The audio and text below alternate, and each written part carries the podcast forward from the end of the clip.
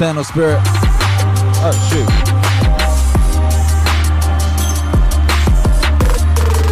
Yo, fade that in, baby.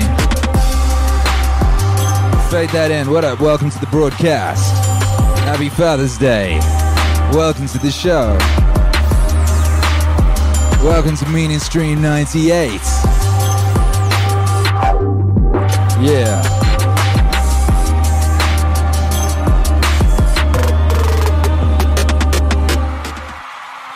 Yo, how you doing out there? This is Akira the Don. Welcome to Meaning Stream 98. Happy Father's Day. Happy Father's Day to everybody. Happy Father's Day to every father. Happy birthday to every, uh, you know, everybody. Happy birthday to the mothers, too. Happy Father's Day to the mothers, you know what I mean? Because uh, presumably you had a father, you know? Let's all celebrate them fathers, baby. It's a day of celebration of uh, the spirit of positive masculinity, you know? We've been celebrating that all day over here. It was a beautiful thing. I woke up this morning, my son was just cuddling me real tight, you know? I guess he climbed into bed last night. He had a nightmare or some such. And uh, he was just cuddling me. He was just like, just cuddling me like that, you know? And he was real sweet. He gave me a present, you know? After I did the morning stream, the 7.30 a.m., the 7 a.m., sorry, on Twitch. And uh, he was all waiting, ooh, you know, for me to come off that so he could give me a present, you know, the card he'd drawn for me. Here's the thing: have we got any am- amateur psychiatrists, psychologists, sorry, out there, or professionals? Actually, I think we got professionals. Okay, psychologists. It is psychologists, isn't it? Uh, so Hercules drew me a card, right? And uh, he's seven. This is my son, right? And on the front of the card, there's a mountain, right? And at the top of the mountain is me. And I'm like standing like, like with my fist raised on top of the mountain. Climbing up the mountain, not far behind me, is little Hercules. And he is a snail. And uh, then Charlotte, my wife, his mum, is further down the mountain, and she looks she looks upset, you know. And then on the back of it, on the inside, sorry, he's drawn uh, this video game character he likes called Bendy, who's a kind of ink demon. And uh, the ink demon is killing Hercules, and Hercules is lying on the floor, and he's screaming, "Dad!"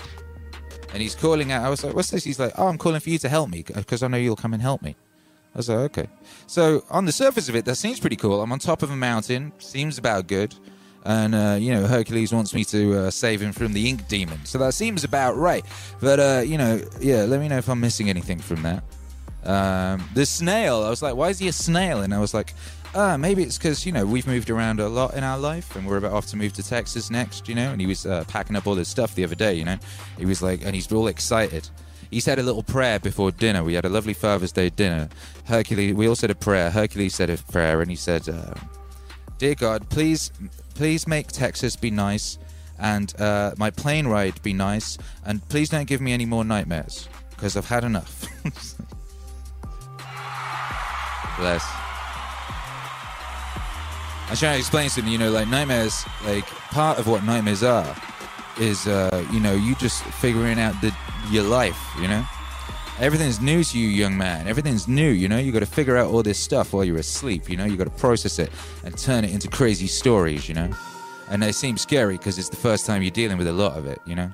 But, uh, and he's, I was like, you know, by the time he gets to my age, it's like, you know, there's not as much new stuff. He's like, oh, you're wrong, Dad. There's going to be way more new stuff. And uh, you're going to have to deal with all the new stuff. And I was like, yeah, that's a very good point.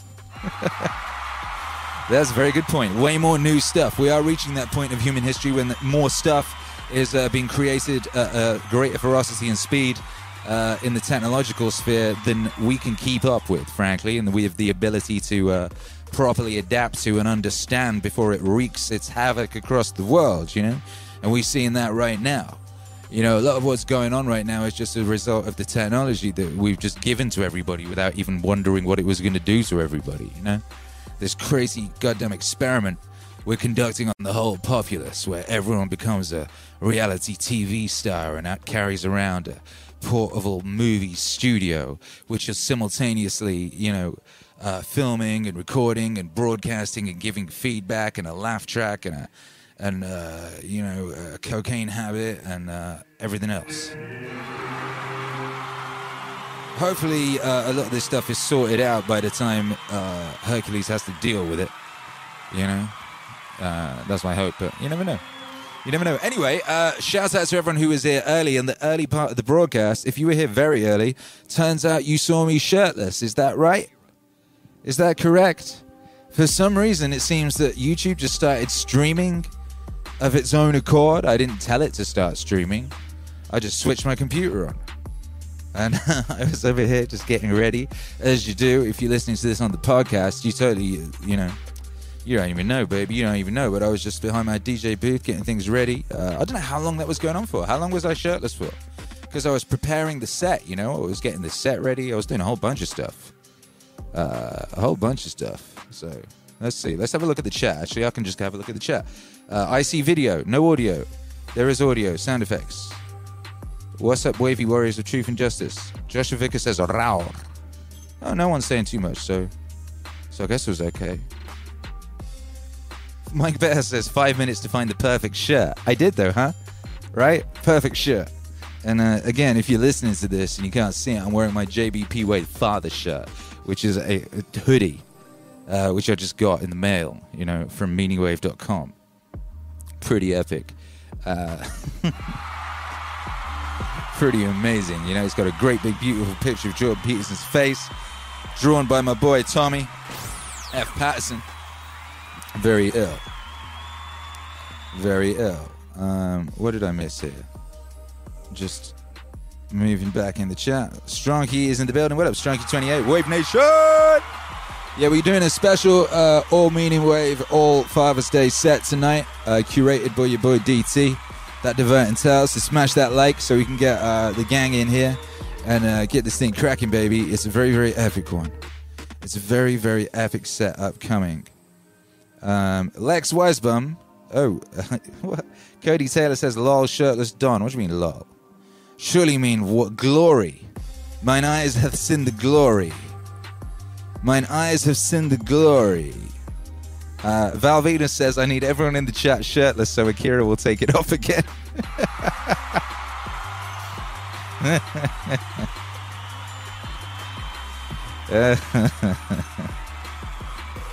Yeah, that's some funny shit. Uh, Maria Lezak says, I never asked myself how many people shirtless while listening to the stream. After Val Venus's rele- revelation, that seems like pertinent information. What's Val Venus's revelation? I'm reading the chat backwards. Uh, hey, Austin Z, happy birthday. What's cracking? Happy happy uh, birthday, Austin Z. David Howell says, my shirt's been off for 20 minutes already. Good. Everyone's getting everyone's getting their shirts off. That's the vibes, baby. Shirtless wave, baby. My shirt is coming off, says Val Venus. That's the vibes, baby. Happy Father's Day. Happy Father's Day, you know what I mean? Uh, glorious. Robert Ferry says, Happy Father's Day, Akira. Thank you very much. Thank you very much. Happy Father's Day, everybody. Uh, Dan Frank says, Everything's a scam except fatherhood. That stuff's real. Yeah, it is. Yeah, it is, baby. Yo, you remember? So that's the first time that's happened to me, right? Remember, it happened to Jordan Peterson that time. Uh, he was like, he sat there at his desk, you know, and he's like looking at it quizzically. He's obviously reading something, you know. And I think I think Tammy like offers him a biscuit or something like that. Then he starts like ch- looking at his teeth and his webcam thing, like doing his like uh, doing his dominance hierarchy, like baring his teeth at the webcam thing. then he goes, "Ooh, I think this I think this webcam's on," and then it goes.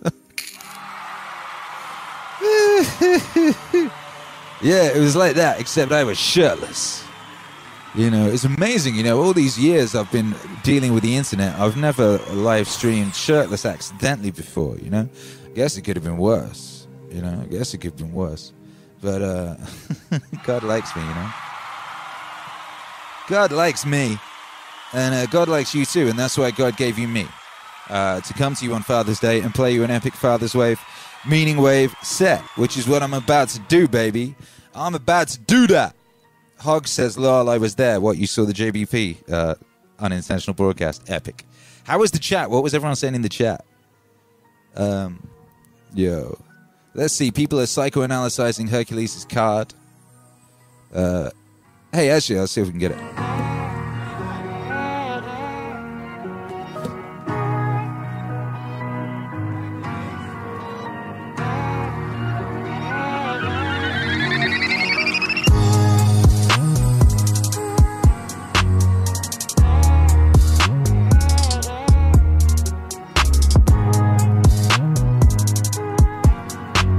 All right, we'll have a look at it. Hey. My brother Severus. Hey, what up, young Hercules? What up, young Hercules? Come here, say hi. Come say hi. We're gonna. We're, we're, I'm gonna show people your card. You know. Hey, what's cracking? Good. How you feeling today, young man? Tired out. Are you enjoying Father's Day? Favorite thing about Father's Day? Then we got new games. What games we got? What games did we get?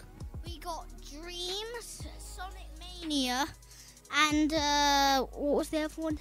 Tetris. Tetris. Uh, what's your favorite? Sonic Mania. Which is why is that? Because it's uh, bring back from the old classic game, but they've added a bunch of new stuff too. Honestly, I didn't see anything new they'd added. It seemed exactly like the old one to me, but I did like it. Uh, what's Dreams? It's where there's a bunch of different games, but we only got the bad games since it's uh, we didn't buy the whole game. We just bought the demo. We just got the demo just to see what it's about, right? Speaking of seeing what it's about, come back, come back. Uh, I'm showing people your card, right? So there's Herky's card that you made. You know, there you can see there's Dad on top of the mountain looking triumphant. I think so. I've got a flag. You know, Hercules is there. Uh, he's a snail. And uh, there's uh, Mama. She's looking a bit sad. What's going on in this card? And could you not pull the curtains down? Thank you. What's going on in the card? I'm about to play with Simon, so I really. Yeah, yeah, you can go play with your girlfriend in a minute. Tell me about this card. So what's going on? So you are holding a flag, and you got to the top of the mountain, and there's an arrow pointing saying "Dad." And then I'm a snail with a bendy arrow pointing the wrong way, saying "me," because it's me. Why are you a snail? God. I just wanted to be a snail. Mum's at the very bottom because she is bad at actually hiking in real life. really? I don't think she is. I think she's good at, very good at hiking. I look really cool. Look how triumphant I look. I don't know if you'll see this. Look. Look how powerful and triumphant I am. What's my flag? It's supposed to be just a regular old American flag, but I wanted to make the um, Akira the Don symbol, but I couldn't. Well, I love it. And then on the inside, you've done this, right? And it says, Dad, I love you. And then you've got Bendy, the ink demon, saying, But I don't. And then you've got you lying on the floor, de- dead with a knife in you, and you're saying, Dad, what's going on there? I needed you to help me because I'm dead. Oh, so I didn't get to you in time. Yeah. Do you think I could still save you even though you're dead? No. Damn, that. You don't think? nope. I think I could. Yeah, you probably could. I definitely could. All right, thank you, young man. All right, you're sonicking away. Hercules says, I'm sonicking away. All right, you go forth and be mighty. Have fun with Siren. Uh, yeah, so there you go, right? There you go. Uh, there's the epic Father's Day card that will probably one day be in some kind of a museum. And uh, yeah, that's pretty pretty amazing. Let's see what our uh, psychoanalyst in the chat thought. Blackrock Beacon says his mother may appear upset because of overtly rambunctious exploratory action by young boys, often result in admonishment by mother. But that may not be the case. If you asked him about his dreams, oh god, yes. Oh god, yes. Uh, Kristen Bassett says Claire Bass is eight years old. Wishes you happy Father's Day. Thank you, Kristen. Shouts out to Claire. We love Claire over here. Claire is epic. Uh, you know, Hercules is seven. You know, we could race them maybe. Uh, let's see. What did BlackRock Beacon says? My assessment is it's something like you're the top of the most relevant hierarchy in Herc's life, so you're at the mountaintop. He's striving to reach the mountaintop, but it feels slow. Ah, so he's a snail. That's interesting. Uh, where's Maria Lisa? Is she here? Did she say anything? She knows about this sort of thing. Uh, she says, I would say it means you're a father he can trust to rescue him. Marionette says Herc is slowly becoming the Don, but Mum knows he's getting sucked into video games, and you need to rescue him from video games. Could be. He's making them mostly now. Um, yeah, he's making the, he's making an awful lot of video games. That Dreams thing we tried out today, it's because you can make games in it. He's very into making games, and they're very difficult. He makes fiendishly difficult games. I don't know what that means either. Like really horribly difficult, and he delights in it. He laughs his little head off when you when you fail at his games. You know. Anyway, uh, happy accidents, says Cody Taylor. Yeah. Uh, David Howard says you are larger than life for Herc. I'm that way for my five-year-old son as well. Someday the boys will need to redefine themselves on their own terms, just not on their fathers. My take. Uh, Hercules seems to be quite confident in his own vibes. Happy Father's Day, says Mike Better's got to go tell a bedtime story back soon. Nice. Get after it, Spirit of the Father. Epic father activities only in 2020. You already know, baby. You already know. Thank you for the support, by the way, Mike Betters. You're a G. Uh, yeah.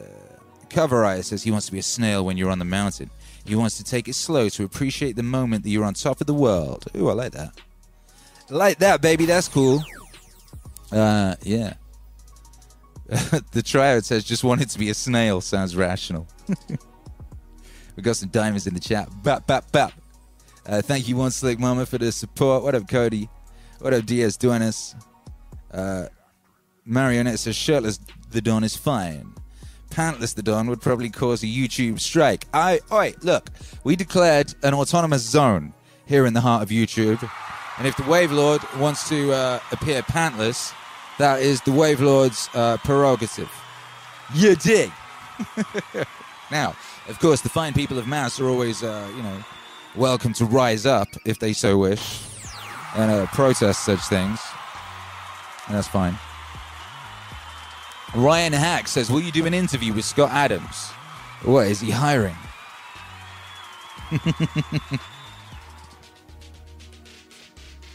uh, I don't know. Maybe, maybe, maybe we might. We've been talking on uh, on DM, you know. The first, the first important thing is to get the album into your ears, baby, and you're gonna get the album in your ears on Friday. You're gonna get that album in your ears on Friday. Yes, you are. Yes, you are, baby. Phantasm says you are literally his hero. That's the vibes, right? That's the vibes. That's why, um, oh man. I was talking to my homie in the coffee shop today. And uh, I was, you know, we were talking. And uh, he, he was a great example of what I've been saying about how, you know what I mean? Uh, one of the things you can do in life that's really useful if you're a male is to embody that uh, spirit of the father, right? Is to become a conduit for that spirit of the father and uh, you know to play that role for people who don't necessarily have a father and to just offer that to young men you know around you young men or boys or whatever you know uh, the younger human males that need that. Uh, my homie in the coffee shop was saying you know he didn't have no father you know but he had some cool uncles. And it was the cool un- without the cool uncles he would have fallen into that street life that a whole bunch of his homies did You know, but he had these cool uncles, and they used to like play heavy metal music and stuff, and like, uh, and he kind of gravitated to them because they were cool and they gave him life lessons and stuff, and it basically kind of kept him off the streets. And he got into art and he got into painting and stuff of that nature. And all of his homies got into that street life, you know. And if it wasn't for those uncles, those cool uncles he had, that would have been him. You know, and he's like, now he's got kids. You know, he got a daughter. He's telling me about his daughter. She'd, uh, she'd painted him something, and he just, he just started like crying, talking about it. You know, because uh, like you know he he paints, and that his daughter did that for him because she knows he loves painting. You know, and uh, but he's like, you know, he, he would never have had a kid himself had he not had that that example from those cool uncles. You know, so embodying that spirit of the father and playing that role uh, is a real powerful thing that you can do. You know, you don't necessarily have to have kids yourself. You know, uh, or even if you do have kids, you can you can do that also for someone else's kids. You know, because not everyone's lucky enough to have that epic father. That's one of the sad things about our culture right now. You know, a lot of people are lacking that epic father, and uh, you know, it's not like you can even switch on the TV and see a whole bunch of them epic fathers neither. We talked about this on the stream this morning. I was like, I was trying to think of it like an epic father in a, you know, in contemporary culture. And it's hard to think of him, you know. We sat there on the stream for a bit, man, trying to come up with something. We came up with like Hank Hill, and I didn't really know if I could co-sign that because I've never really watched that show too much, you know. Uh, Nemo's pops from Finding Nemo, he was dope. Um, we had Ned Stark, and he was a G and uh, that was about it, you know. I think there was like one other. It's difficult. And you're talking about like 60, 70 years of pop culture, like re- thinking of definitive great fathers. I asked it on Twitter earlier and people started suggesting things, but it was always uncles. Danika XIX, comic book girl 19, she says Picard. He was, he, you know, he didn't have any children, but he was the father of his crew. It's not a father then, doesn't count. People be like, Uncle Ben from Spider Man. It's like, that's his uncle. You know? it's an interesting thing. And you know, a bunch of people were like, "Yeah, well, you know, that's part of the commie playbook, you know, to to destroy the family," and uh, maybe that's part of it. But then also, you think, well, here's the thing: an aspect of the hero's journey, right, the the the the monomyth. Is that what Joseph called it? The monomyth. You know, the the the, the story that's just told throughout the ages. A big aspect of that story is that the hero's parents die. So the hero's parents aren't around in the story they may be there as as ghosts or they're there as, as some inspiration, like say Batman. You know, Batman had that epic father, but he died. You know, Superman had that epic father, but he died. Uh, Pa Kent is a good example, but like Pa Kent, you know, again, not the, not the true father, but he he he embodied that spirit of the father role, right? Part of it. Uh, but yeah, for the hero in the hero's journey, the parents have to die and it's this thing they used to say, you know, you're not a man until your father's died, and then you become a man. But increasingly in our in our world, we live longer, you know, and a lot of time people don't even see their parents die. Think of Prince Charles uh, from the British royal family. He an old ass man now, and his dad ain't going nowhere. You know, that crazy looking old Greek git. He ain't going nowhere, baby. You know what I mean? So Prince Charles never got his his hero's journey cracking, and he's still a goddamn prince, and he like AZ or something. You know what I mean? He's still a prince. He ain't never to be no goddamn king. And that's indicative of the whole society in a way. And another aspect of this is that because so much of, of what we, of, of you know, uh, our self image or whatever as society is defined by what we watch and read and all that. It's all movies and TV and things of that nature, all these stories. And so those stories will follow that pattern, you know, those stories will, will remove uh, just by the nature of the, the shape of the story, of how it has to be the fa- the parents will be removed from that. So maybe that's something to do with it as well. It could be partly the, the evil commies, and it could be partly uh, the nature of the monomyth and the fact that our society's turned into this weird thing where we have these, you know, stories that we're telling all the time via our movies and our TVs and things, and they're all this certain kind of story. And uh, and while in real life, you know, the role of the father has been sort of diminished and uh, in some communities, like fathers have been just like straight up chased out the place. There's like there's like financial incentive to not have a father in certain places. You know, it's it's very crazy. So if you if you combine those things, you end up in this situation we're in now. There's lots more to it than that going on also. But these are things I've been thinking about, you know? This is stuff I've been thinking about here. Here in Don Studios, here at the peak of recorded human civilization, where things are better than they've ever been. But there's some major things we got to fix, you know? We talk about that archaic revival. We talk about how before you step forward, when you're at this turning point in your civilization, before you step forward, you got to step back and grab what's useful. One thing we got to step back and grab what's useful is fathers, baby. You know? We got to step back and grab fathers. That's like a major, major key. You, I, you don't need me to tell you this. Uh, but like all of those negative things in, in society, in people's lives, like crime and suicide and poor health and all of these things can be linked to a lack of father. If there is no father, these things all rise. Uh, you are more likely basically to have a shitty life if you don't have a pops in it. That's just facts, baby. And there's an easy way of fixing that. The easy way of fixing that is like put back, uh, you know, an onus on, on the usefulness and the necessity of fathers. Stop denigrating them and basically, the major key, though, the major, major, major key is the personal self responsibility on maximum, right? And that's you be that epic father. And if you don't have no kids yourself, you be that epic man. That epic man, there's a conduit for the spirit of the father.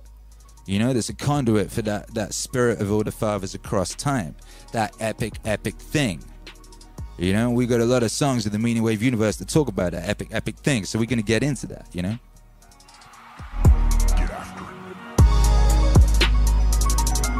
You dig? Alright, baby, we're gonna do this set, but first let's do the international high five. It's what we do, it's the thing that binds us together across space and time. It combines our energies and redistributes those energies and makes us all more powerful. It's, it's another one of these epic psycho technologies I seem to have developed. You know, so all we gotta do, you know, is uh, we just gotta do this thing. And today I'm just gonna. No, I will. I'll ask a question. I'll ask a question. I want to know where did you come from tonight? To Mass. You came to Mass from somewhere. You know? You came here from somewhere. Tell me, where did you come from? And what's the most important lesson you learned from your father?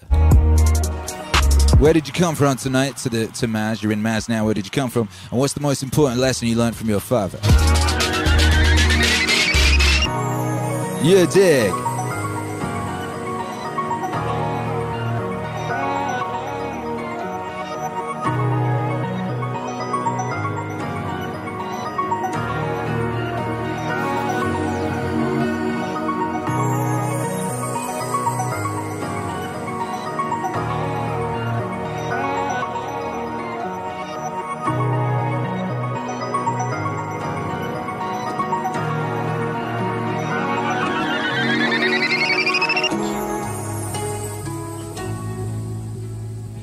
Yeah, let's see what's cracking, baby. Shouts out to everyone locked in. Shouts out to the fine citizens of Mars, baby. Thank you for being here. It's beautiful to see so many of you here tonight, you know. Uh, Cover Rise says anime has a lot more epic fathers, maybe related to a difference in Eastern culture. Indeed. Indeed. Western culture had epic fathers as recently as my youth, says Sudrataj before Smash the Patriarchy. Yeah, yeah, less though. I don't know. I remember my youth, there weren't that many of them in uh, the popular culture. Uh, j- there's stupid fathers. There's there's goonish fathers. Someone said Chevy. Uh, someone said people kept sending me examples, you know, and some of them I loved. Someone said Clark Griswold. Clark Griswold from uh, the Vacation movies. I love Clark Griswold. However, you know, because Clark Gr- Griswold, he really wants to make things great for his family. He goes the extra mile. You know, he loves his goddamn family. But he's also a lech, and, a, and he does have a lot, of, and he's goonish and, and, a, and a fool, and he's played as a klutz, and he's clumsy, and this, that, and the other. You know, the Al, someone said Al Bundy, same thing. Someone said Homer Simpson, same thing. You know. Uh, anyway, Invisible Hand VA from his father, Virtue. Lex Weisbaum in Philly. I learned to not make empty promises. That's a good lesson. That's an excellent lesson, you know. Cody Taylor, Colorado. Be humble. Yeah. Lucia Lucia Bedinsky says, "Wow, this is so cool. You so cool." Matthew Cole in Hartford CT. Most important lesson I learned from my father was that experience is the best teacher, and to do everything with integrity and work hard no matter what. That's epic lessons. That's epic lessons from a father, you know. And uh, it's epic that you're here to pass on those lessons to others. You know what I mean? Gang. Uh, oh shit, Julian Lee's in Venezuela. Shouts out to Venezuela, baby. Says you got to protect yourself in this world. Trust but verify. Yo, that's hard lesson to learn, you know. Some people have to learn that lesson like the hard way. You know, it's good you got that from your pops. That's epic. Uh, and Bruce Tequez, Nakatosh, self regulation. Regulators! Mike Bassett, Pittsburgh. Take the time to do things right. That's an epic lesson. Yeah, Sujitej came from Scrabble with the family. I tell my kids I love him every day because he never did. That's an epic lesson, too. Damn. That's a good, that's, see? Marionette, I came from a bottle of tequila, and my dad taught me to make awful, awful puns and how to laugh hysterically as everyone stares at you in horror. That's epic, baby. Blood Smoke, the Rifleman. Joshua Trent, Seattle, Responsibility. Val Venus came from the trenches, and my dad taught me how to get girls dance and roll fat doinks. Yo, shouts out to Val Venus' pops. Show Randy, I came from my father and his father before him and his father before him and his father before him. Greatest thing I learned from my dad is to practice many skilled hobbies. Ooh, get that talent stack popping. That recreational talent stack. Giggity. Savage Chill came from MMO. The best lesson my father taught me was one I wasn't around for, but only had after. Hmm. Alec Moreland, Mel Gibson, when you take away the drunken phone calls. What's, what's, what's left when you take away the drunken phone calls? Yo, yo, yo, yo, yo, yo. X August XX Blade X says XIX Academy. Keep your head down, be good. Shouts out to the XIX Academy all day long, baby. Gang. Yeah, Savage Chill says he learned that sometimes the system you swear to protect and fight alongside will be used against you by those who don't like that you have integrity. Oh, my dad was an honest cop amongst corrupt ones. Damn, baby, out to your pups. Out to your pups, baby. That's hard shit to learn, but that's real. X-Hammer 13 Thor in Wichita, Kansas. Keep pushing, don't let the darkness consume you to the point you take your own life. My father took his own life. Yo. That's a, that's a hard lesson to learn, baby. God bless you, uncle, and thank you for being here. Yo. Valvina says, Akira, what did your father teach you? My father taught me a lot, but one, the thing my father taught me uh, was was music. He taught me the appreciation of music. He gave me a deep, deep love of music and a deep, deep breadth of music. You know, he listens to all kinds of different music all the time, and he educated my ass on music. You know, he used to sit me down when I was like six, seven, and be like, "Right, this is Motown." And he'd play me Motown seven inches. You know, he'd have all his big boxes of records. He'd be like, "Right, this is new wave punk." You know, and he'd play me all these things and all these genres and all these different vibes and stuff. You know I mean? He like he gave me that musical education, like the musical the musical education. This like uh, that comes out of uh, not the kind that comes out of a school, you know, but that comes out of the out of the heart of a man who just loves music. You know. So that's that's one of the that's one of the most important things my dad gave me and my dad taught me was that because that's the thing with which I, I've been able to be useful in the world. You know that's the thing I built my life around. Like he had little dreams of maybe like being in a band and stuff like that when he was young, you know. But like, like I, I, you know, I do that stuff. You know, I do that stuff. You know, and it's beautiful to be able to do that, and it's also beautiful to you know see how proud he was when I got to doing that stuff and got to doing it like in an official fashion. You know, in a powerful fashion. The pride in his eyes, you know, when I made a song that like he he thought was really fucking good, and then he heard that shit on the radio. You know. Like my old man was like never one for, uh, you know, he, he ain't like, he was never that one for like, you know, picking you up too much and nothing like that. You know what I mean? But you'd seek his approval, you know, and you knew when you got it that it was real because you rarely ever fucking got it, baby. You rarely ever got it, but when you got it, you know that shit was real and that really meant something, you know. So yeah. Let's do that international high five, baby. Let's get it cracking across space and time. You know how we do. You know what you got to do, baby? You got to cock back. All right, you got to hit them rise the sounds.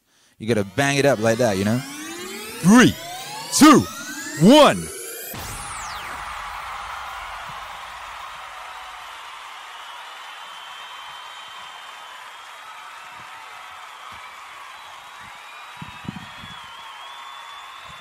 And without, without further ado, beautiful citizens of Mars, the Meaning Wave Autonomous Zone, deep in the heart of YouTube, we're going to go in with a very special Meaning Wave Father's Day set, you know?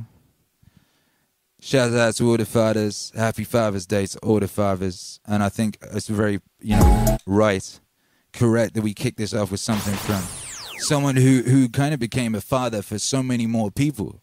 You know, he was the father to, to a girl and a boy, you know, that, that came from him. But then he became some kind of surrogate father to fuck, to millions, you know, to so many, so many fatherless children, you know, so many, so many children who needed that advice, needed that spirit of the father.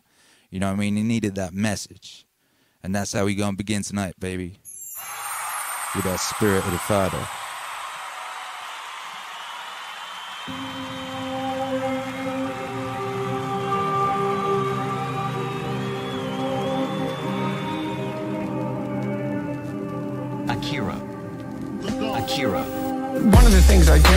To look at symbolic representations through the lens of evolutionary biology, rather than assuming that these representations are mere superstitions or play no functions. Like we have the idea that there's a deity that's fathered like. So it's a disembodied spirit in some sense that's eternal, that has eternal characteristics. It's like, okay, well, strip it of its metaphysics. If you strip it of its metaphysics, and just look at it as a biological phenomena. It's like, well, what might the idea that there's a, an eternal, eternal spirit, spirit of the Father, spirit of the Father.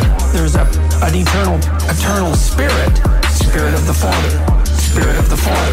There's a, an eternal, eternal spirit, spirit of the Father, spirit of the Father. There's a, an eternal, eternal spirit, spirit of the Father, spirit of the Father. What might that be a reflection of? Well, it's like, well, there's you imitating your father, but your father imitated his father, and his father, and his father, and his father imitated his father.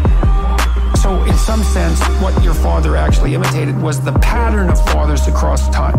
And you could think of the transcendent father as the pattern of fathers across time. When a child imitates his father in pretend play, when I'm father, I'm observing my father across multiple situations. And then I'm abstracting out the commonalities in behavior and attitude across those situations that make him father. And then I incorporate that and dramatize it in my pretend play. It's unbelievably sophisticated. And so it's what the child is doing in pretend play is coming to embody the disembodied spirit of the Father. There's a, an eternal, eternal spirit, spirit of the Father, spirit of the Father. There's a, an eternal, eternal spirit, spirit of the Father, spirit of the Father. There's a, an eternal, eternal spirit, spirit of the Father, spirit of the Father. There's a, an eternal, eternal spirit, spirit of the Father, spirit of the Father. So you think, well, that is a disembodied spirit. It's a disembodied spirit that's incarnated in the collective of fathers across time. And what is that? Well, it's a judge. That's for sure. It's a judge.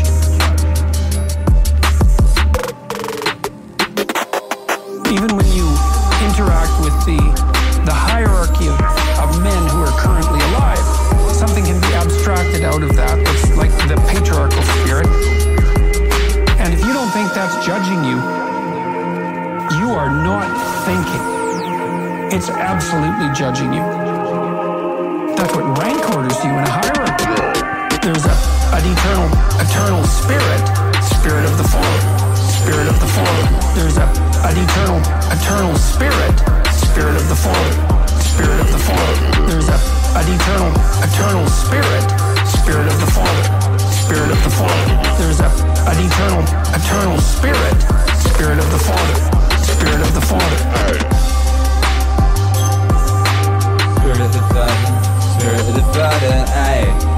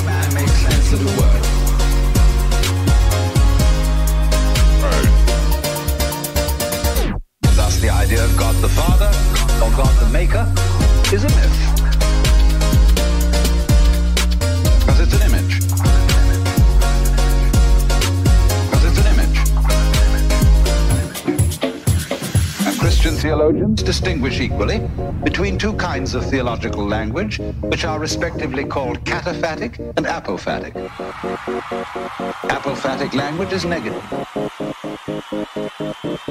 as when we say God is infinite and eternal.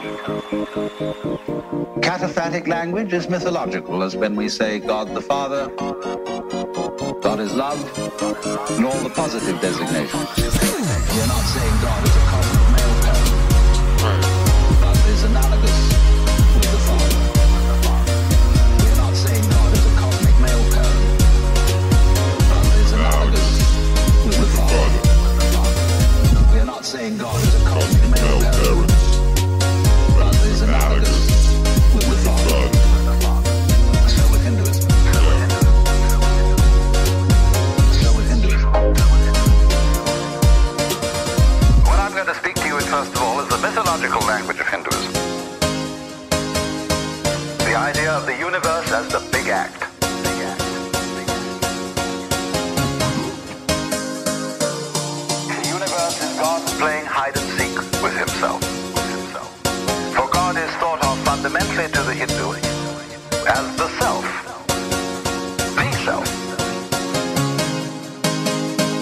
cosmic I. What were you like when I was 25? Hmm. Well, I was obsessed.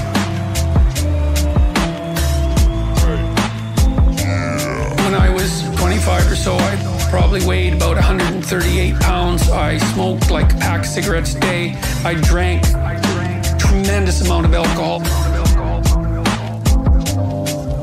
Friends were heavy drinkers, and most of them dropped out of school by the time they were 15 or 16, went off to work on the oil rigs, and it was a rough town. And we drank a lot. I started when I was 14, and I had a lot of bad habits, and I wasn't in great shape physically. I was also still intellectually obsessed, as I am now. That would have been in 85. But I decided around then, about 85, 84, something like that, that I was really going to try to get my act together.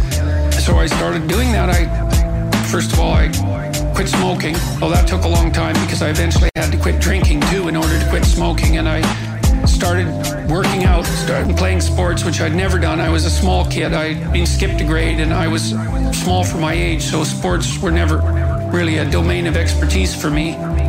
Although I skied and went trapping with my dad, trapping with my dad, trapping with my trapping with my trapping with my dad, trapping with my dad, trapping with my dad, trapping with my trapping with my trapping with my dad, trapping with my dad, trapping with my dad, trapping with my trapping with my trapping with my dad, trapping with my dad, trapping with my dad, trapping with my trapping with my trapping with my dad. What kind of relationship do you have with your father?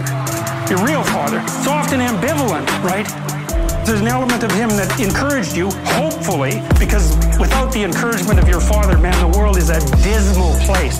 It's very difficult to be a courageous person unless you have your father in body and spirit behind you. Because if your father rejects you or doesn't form a relationship with you, it's as if the spirit of civilization has left you outside the walls as of little worth. It's very difficult for people to recover from that. So the father should be an encouraging force, but can be a tyrannical and crushing force. And that's a very difficult thing to get right.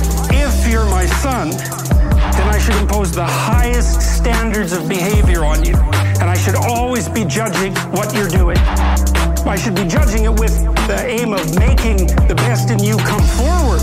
But getting that balance exactly right is very difficult. It's like the mother who's too overprotective. I'll never let anything happen to you.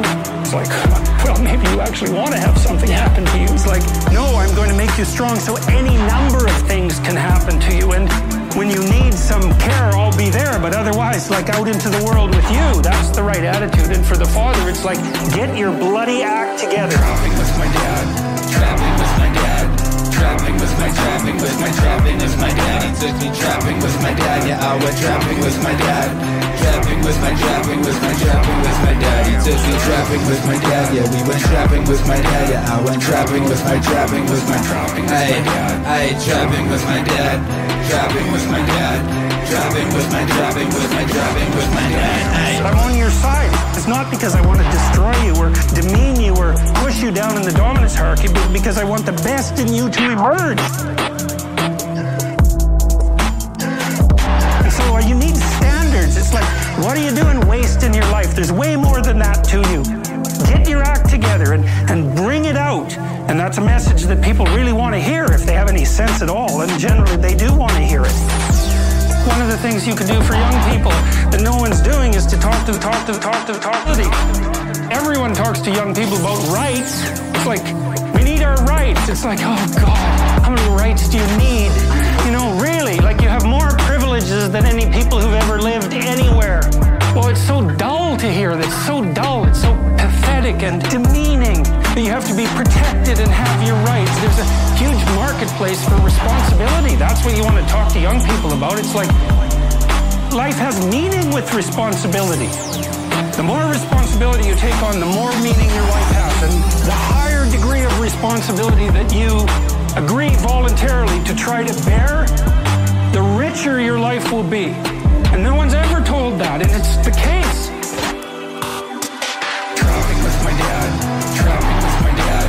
Trapping with my trapping with my trapping with my dad. Trapping with my dad. Trapping with my dad. Trapping with my trapping with my trapping with my dad. Yeah, we were trapping with my dad. Trapping with my dad. Trapping with my trapping with my trapping with my dad. Trapping with my dad. Trapping with my dad. Trapping with my trapping with my trapping with my dad. You have four kids, say, well, that's plenty of responsibility. You're going to have meaning.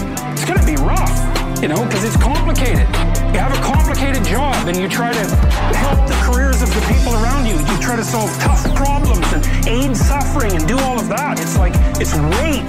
It's responsibility. There's glory in it. There's real glory in it. There's deep meaning in it. And young people are starving for that because no one ever tells them that. It's like, you're way more than you think. Man, stand up. Do something difficult. Do something difficult and heroic. Burst out of your bonds. It's like, that's a good message. It's a necessary message. Because we have to be more than we are. Because if we don't, we're not going to survive. If you can Damn, son, where'd you find this? Akira. Yo, make some noise for Jordan B. Peterson. You there, make some noise for Rudyard Kipling. And make some noise for Jocko Willink. Akira. If. If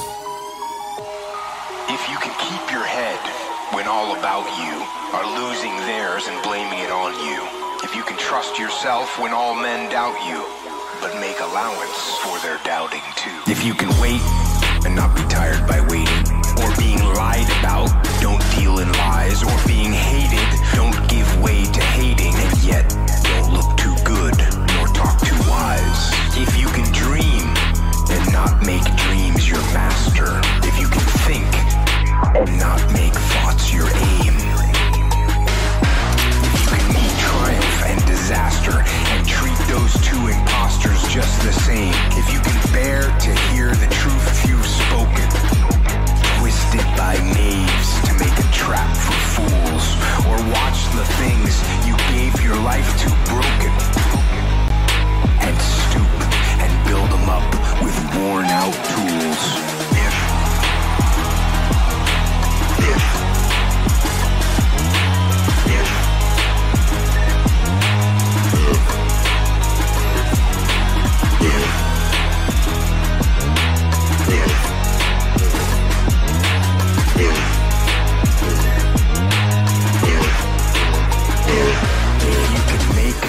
One heap of all your winnings and risk it on one turn of pitch and toss and lose and start again at your beginnings and never breathe a word about your loss.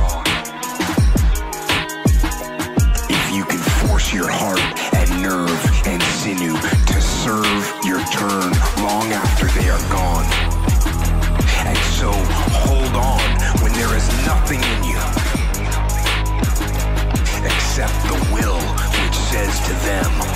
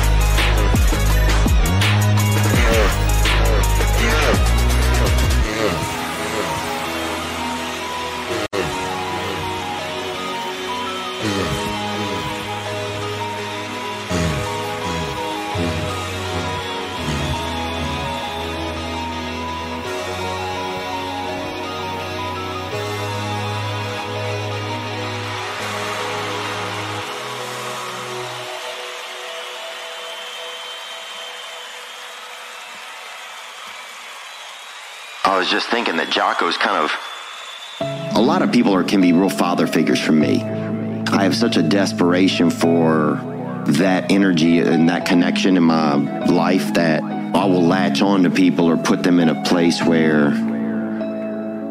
oh, I got to tell you this.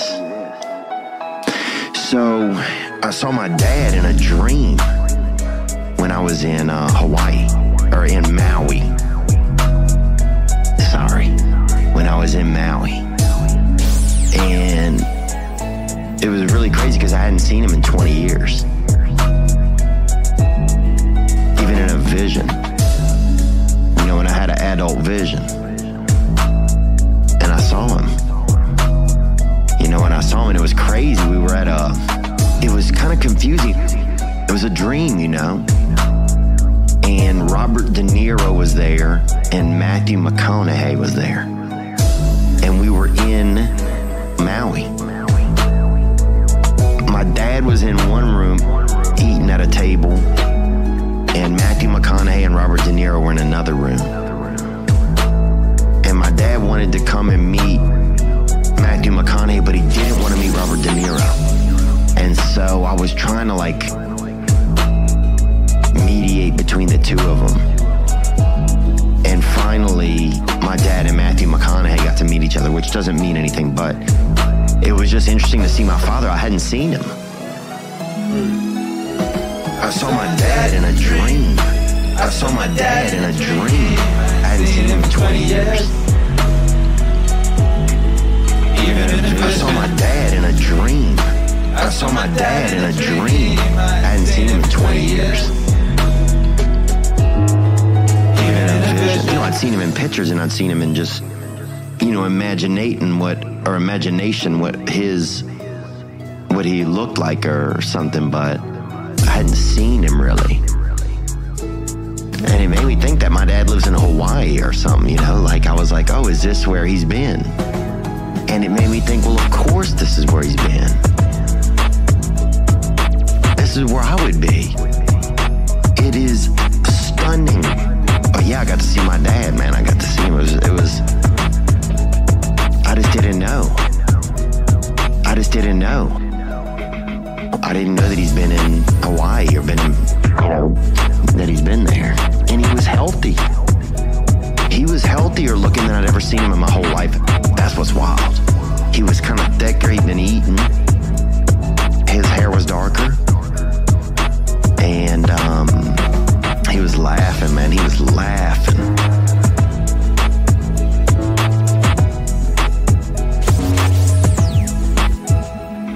He was kind of being cool, trying to a little bit play it cool or be cool, I guess. I don't know.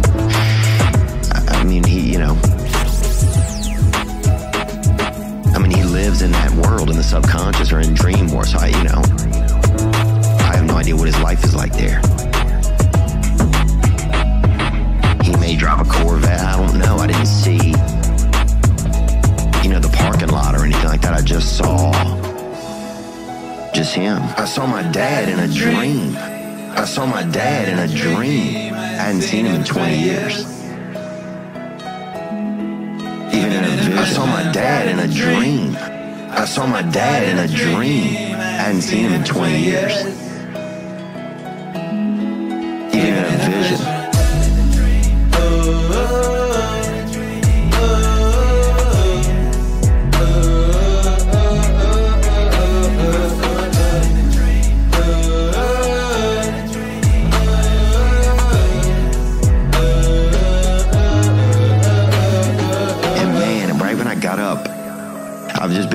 Kick where I've just been trying to stay more motivated and like when it's time to get up, it's time to get up. And I need to do things and I want to have more experiences in my life. You know, recently I've just been realizing like I do a lot of stuff, but it's a lot of the same things. And I'm not really having a lot of like new experiences. And so I want to have a little bit more of that. Man, I wish I'd have just laid back down and tried to go right back and see him. You know, wherever he was. And it's just so funny, man. I've slept in, you know, in the past 20 years, I've probably fallen asleep in, you know, 42 states and 15 or 20 or 30, coun- you know, I don't know, countries. And not once did I see my father. And then, bam, I'm in Maui and there he is.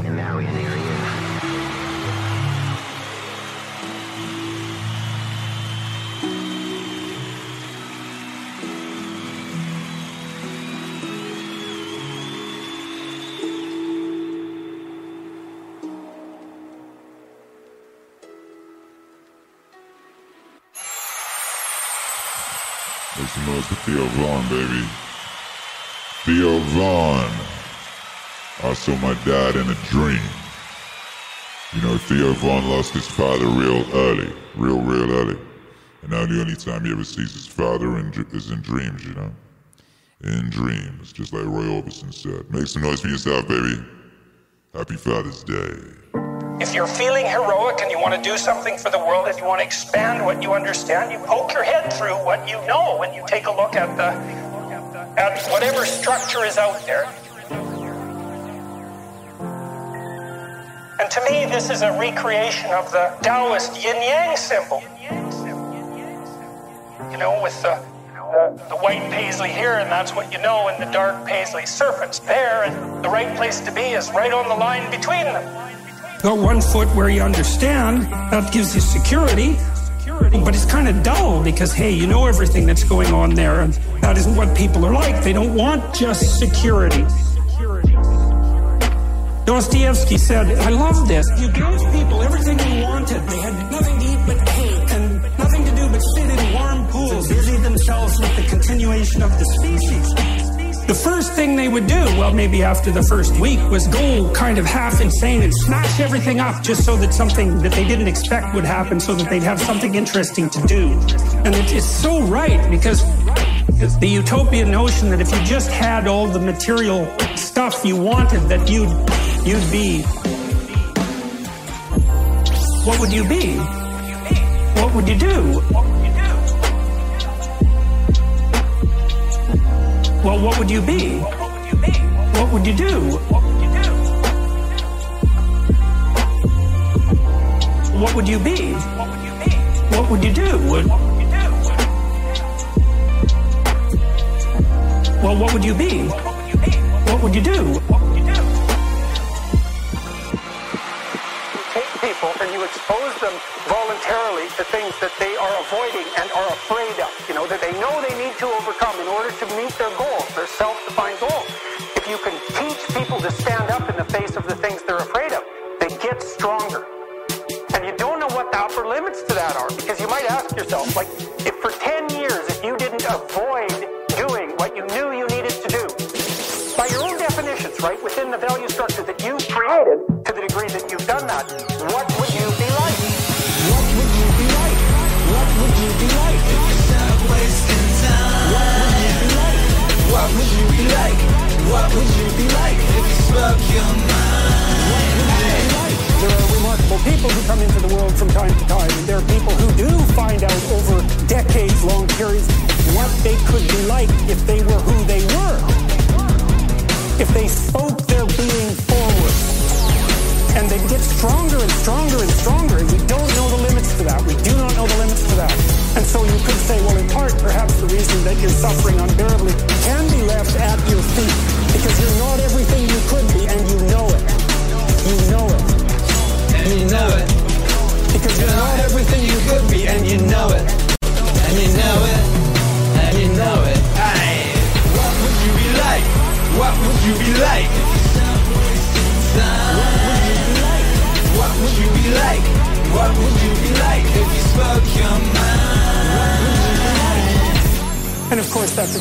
thing to admit, and it's a terrible thing to consider, but there's real promise in it, right? Because it means that perhaps there's another way that you could look at the world and another way that you could act in the world. So what it would reflect back to you would be much better than what it reflects back to you now. Imagine that many people did that. We've done a lot as human beings. We've done a lot of remarkable things, and I told you already today, for example, about 250,000 people will be lifted out of abject poverty.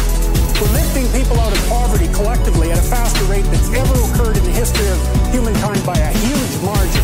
So there's inequality developing in many places, and you hear lots of political agitation about that. But overall, the tide is lifting everyone up. That's a great thing. We have no idea how fast we can multiply that if people got their act together and really aimed at it.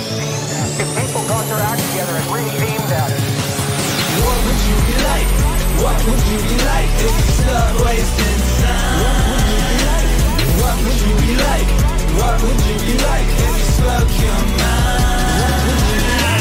What would you be like? What would you be like if you stop wasting time? What would you be like? What would you be like if you spoke your mind? Is with people that we're probably running at about 51% of our capacity. I often ask how many hours a day you waste or how many hours a week you waste. And the classic answer is something like four to six hours a day. Inefficient studying, watching things that not only do you not want to watch, that you don't even care about, that make you feel horrible about watching after you're done.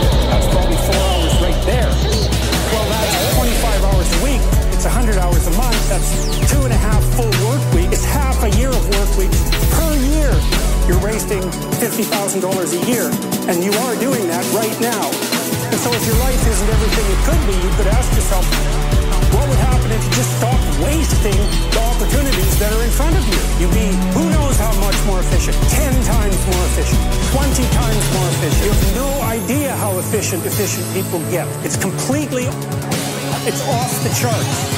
What would you be like? What would you be like? Stop wasting time. What would you be like? What would you be like? What would you be like if you spoke your mind? What would you be like? What would you be like if you stop wasting time? What would you be like? What would you be like? What would you be like if you spoke your mind?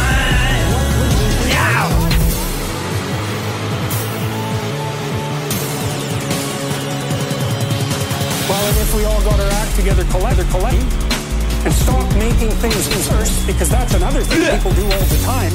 Not only do they not do what they should to make things better, they actively attempt to make things worse because they're spiteful or resentful or arrogant or deceitful or homicidal or genocidal or all of those things all bundled together in an absolutely pathological package. Pathological package. Pathological package. If people stop really, trying just to make things worse, we have no idea how much better they would get just because of that. So you might say, well, what would happen if you abided by your conscience for five years? What sort of position might you be in? What would you be like? What would you be like? What would you be like? What would you be like? What would you be like if you spoke your? What would you be like? What would you be like? What would you be like if you stopped wasting you be like? What would you be like if you your mind?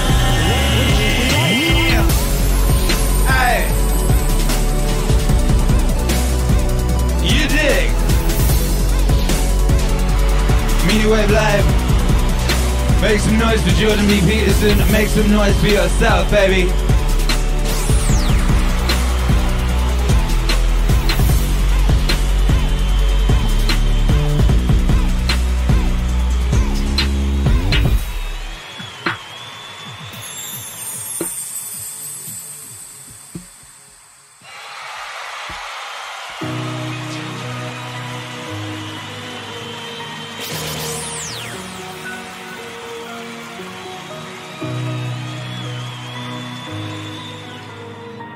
Akira.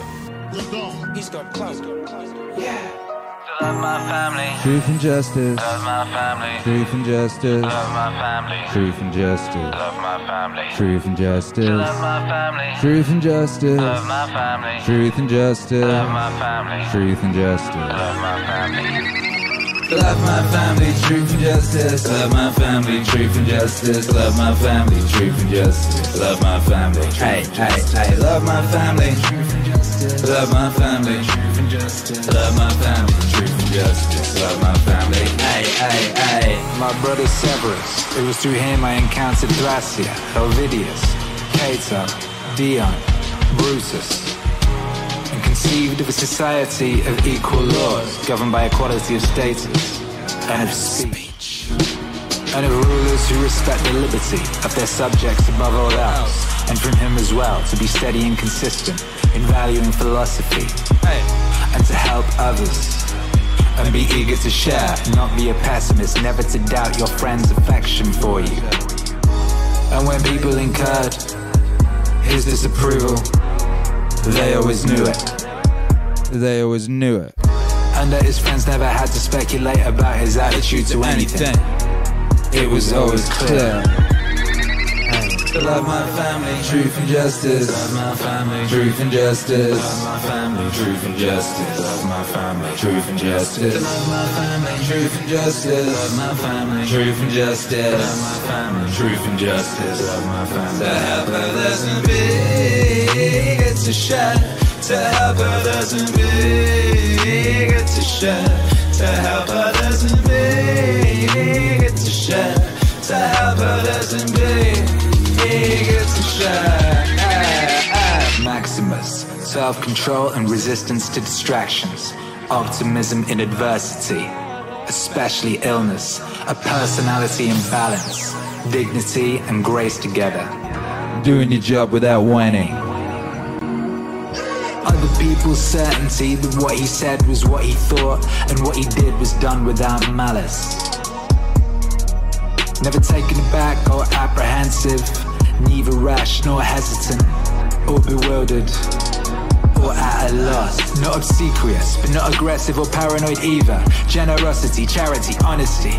The sense he gave of staying on the path, not being kept on it. That no one could have ever felt patronized by or in a position to patronize him. A sense of humor. Love my family. Truth and justice. Love my family. Truth and justice. Love my family. Truth and justice. Love my family. Truth and justice. Love my family. Truth and justice. Love my family. Truth and justice. Love my family. Truth and justice. Love my family. Help others and be good to share. To help others and be good to share. To help others and be good to share. To help others and be good to share. Yeah, yeah. I Love my family. Love my family. Love my family. Love my family. Oh, together now, mass. Love my family. Hey, I love my family. Truth and justice. Love my family. Hey. Love my family, truth and justice. Love my family, truth and justice. Love my family, truth and justice. Love my family, truth and justice. Love my family, truth and justice. Love my family, truth and justice. Love my family, truth and justice. Truth and justice. Yeah. Make some noise for Marcus Aurelius. Make some noise for truth. Make some noise for justice, baby. Don't you be getting that shit confused with revenge, you dig? primitive and uh, traditional initiation rites have to do with transforming the mode of reaction. Sometimes, and usually, terrifically uh, frightening and actually uh, very painful rituals so that the individual will no longer think he's a little boy. There's some rather amusing ones from Australia, for instance, where things are pretty fierce. When little boys begin to become kind of nasty and difficult for their mothers to handle, the women get together and give them a good beating around the legs with sticks and so forth, and then in a few weeks, something very interesting happens.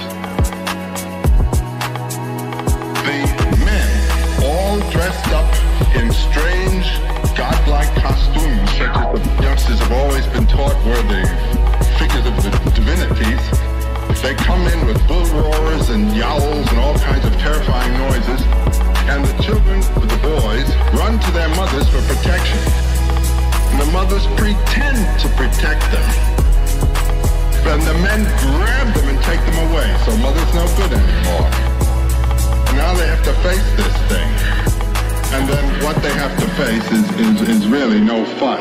So mother's no good anymore. Now they have to face this thing. And then what they have to face is really no fun. So mother's no good anymore. Now they have to face this thing. And then what they have to face is really no fun. One of the uh, little crises, the boy is behind a screen of bushes. And a lot of very interesting things are going on outside at night, dances and so forth. The boys are told not to look. Well, any boy who does look, can you imagine what's done with him? He's killed and eaten. That is one way to handle juvenile delinquents.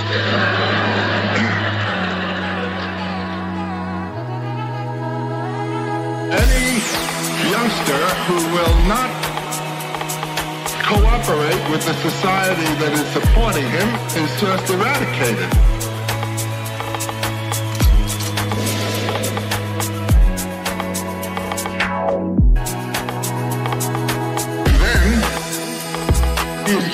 Chance to see what's going on out there. So he's sitting, a scared kid. I mean, he's about 12 or 13 years old. At the end of this uh, dance field, and it's night, a strange man comes out performing the myth of the cosmic kangaroo. The cosmic dog comes out and attacks the kangaroo. After the youngster has seen this, two big fellows come rushing down the field and jump on the kid and continue to jump on him. He's going to remember kangaroo and dog forever. This thing is built in. They may not be bright, but they get the point. And there aren't many points to be got. So mother's no good anymore. And now they have to face this thing. And then what they have to face is really no fun. So mother's no good anymore. And now they have to face this thing. And then what they have to face is really no fun. So mother's no good anymore. And now they have to face this thing. And then what they have to face is really no fun. So mother's no good anymore. And now they have to face this thing. And then what they have to face is really no fun.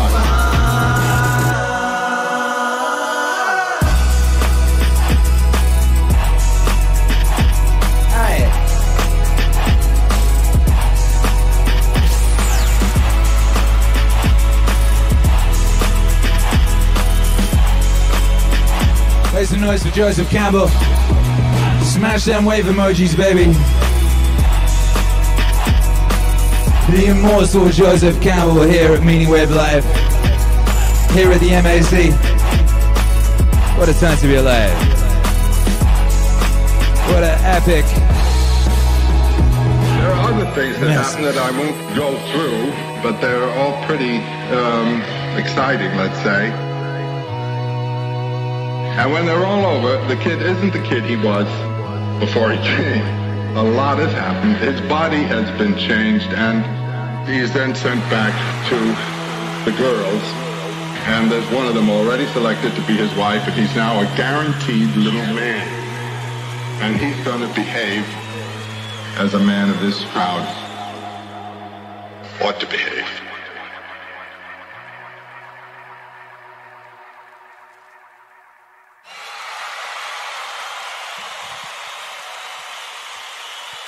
As he ought to behave. And how ought he behave? Huh? Huh? Stand up, mass. Make some noise. We got Joe Rogan in the building. The uncancelable. The opportunity takes place usually when you're young and you don't have any responsibility. That's when you have your options. Well, your options are severely limited more you gather responsibilities.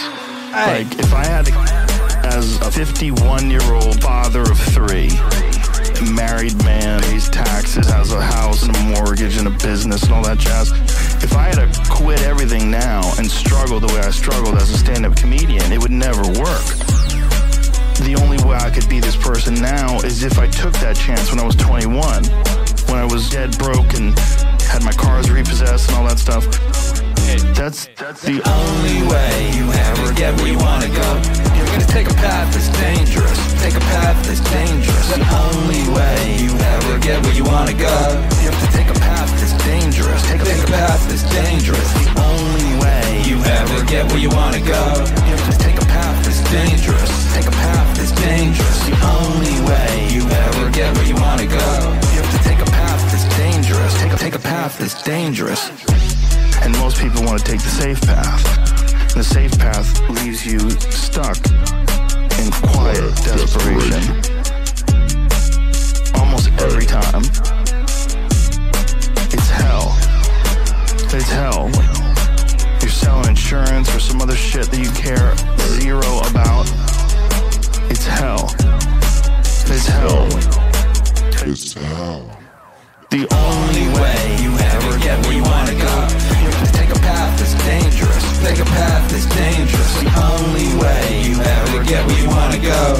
You have to take a path that's dangerous. Take a take a path that's dangerous. The only way you ever get where you wanna go. You have to take a path that's dangerous. Take a path that's dangerous. The only way you ever get where you wanna go. You have to take a path that's dangerous. Take a, take a path that's dangerous put aside enough money to give yourself a window. And then you have to have a plan, and you have to spend all your waking hours outside of whatever shit job you do planning your escape. And you have to come to the realization very clearly that you fucked up and you got yourself stuck. So whatever you're doing, you have to do it like your life depends on it. And whether it is you're trying to be an author and you're working eight hours a day plus commuting plus family responsibilities or whatever time that you have, you have to attack like you're trying to save the world. You're trying to save your life. You don't want to drown. That one and a half hours a day that you have to write, God damn, you better be caffeinated and motivated. You gotta go. You gotta get after it. You gotta go. You gotta get after it. Get after it. The only way get where you wanna go, you have to take a path that's dangerous. Take a path that's dangerous. The only way you ever get where you wanna go, you have to take a path that's dangerous. Take a, take a path that's dangerous. The only way you ever get where you wanna go, you have to take a path that's dangerous. Take a path that's dangerous. The only way you ever get where you wanna go, you have to take a path that's dangerous. Take a, take a path that's dangerous.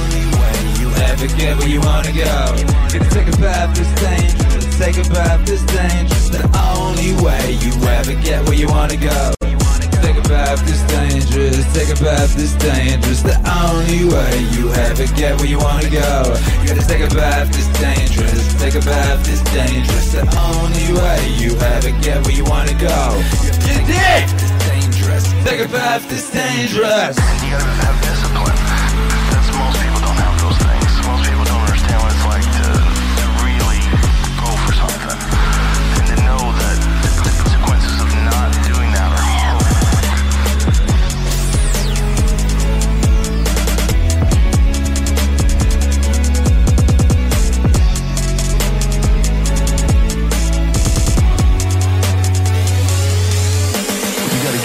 after it. You, you- you gotta get after it. Get, get, get, get after it.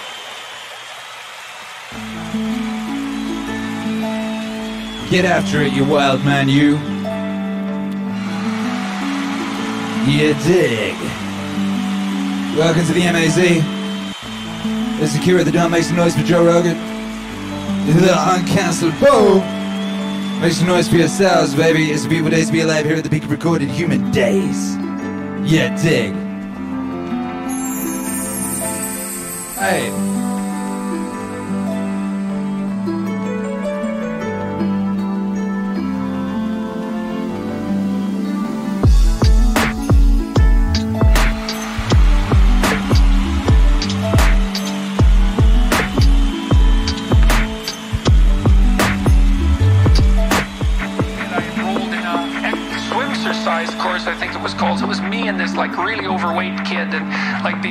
50 year old women, and men—they could out exercise me like mad. It was really embarrassing me and the, the overweight kid, you know, we'd be just panting ourselves three quarters to death at the end of the bloody workout. And these 60 year old women who weren't in great shape were like, you know, chatting away as if nothing was going on at all in the pool. So that was quite embarrassing. And as was going to the weight room, you know, because when I started, I could barely bench press 75 pounds, and people used to keep coming over and helping me which was the last thing I bloody well wanted, but certainly needed.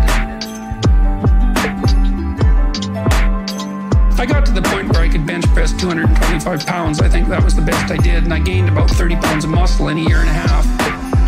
So that was a good thing.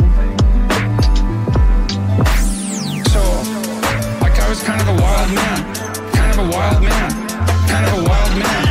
So, like, I was kind of a wild man. Kind of a wild man. Kind of a wild man. And, you know, I'm a little bit manic in my temperament, and so I was kind of going every direction at the same time. You know, I don't regret that. I had a fine time when I was a kid, but I needed to get disciplined. And I had to do it because I was working on these hard problems that I've been discussing with all of you, and I've been working on them really obsessively since I was probably about 18, maybe even earlier than that. So, like, I was kind of a wild man, a wild man, kind of a wild man. So, like, I was kind of a wild man, kind of a wild man, kind of a wild man. got to the point around 25 when I was in graduate school trying to get my PhD. I published 15 papers by the time I graduated, which was, by, I think, by a fairly large measure, the most papers that any undergraduate student at that time had ever published at McGill. And at the same time, I wrote Maps of Meaning, which was a terribly difficult thing to do because I was writing about three hours a day doing that. And I couldn't do all that and continue with my misbehavior, you know, my sort of, my what would you say, my massive hedonistic consumption of alcohol and all of that. I just couldn't keep it up. And also work seriously on the issues that were at hand. So I had to stop. That's a sacrifice. I had to stop messing about and straighten myself out.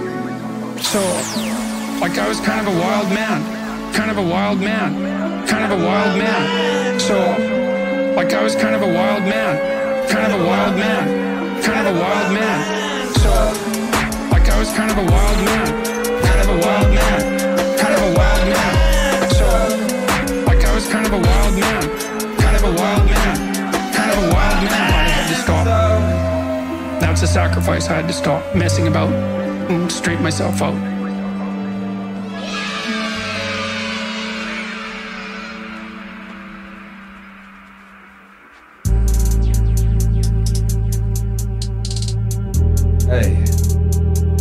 Back to the stage, your boy, the immortal, 2,000 years immortal, Aurelius. Hard work and persistence, self-reliance always, strength, perseverance, self-control. Hard work and persistence, self-reliance strength, perseverance, self-control. Passion, unwavering adherence to decisions once he'd reached them. Indifference is superficial honors. Listening to anyone who could contribute to the public good. His dogged determination to treat people as they deserved. A sense of when to push and when to back off. His altruism. Not expecting his friends to keep him entertained at dinner or to travel with him. And anyone who had to stay behind to take care of something always finding the same when he returned. His searching questions at meetings, a kind of single-mindedness, almost, never content with first impressions or breaking up the discussion prematurely. His constancy to friends, never getting fed up with them, or playing favorites. And his advanced planning, well in advance. And his discreet attention to even minor things. His restrictions on acclamations and all attempts to flatter him. His constant devotion to the empire's need, his stewardship of the treasury, willingness to take responsibility and blame for both. His attitude to the gods, no superstitiousness. His attitude to men, no demagoguery, no currying favor, no pandering. Always sober, always steady, never vulgar or a prey to fads. No currying favor, no pandering Always sober, always steady, never vulgar or a prey to fads. Hard work and persistence, self-reliance always, strength, perseverance, self-control. Hard work and persistence, self-reliance always, cheerful strength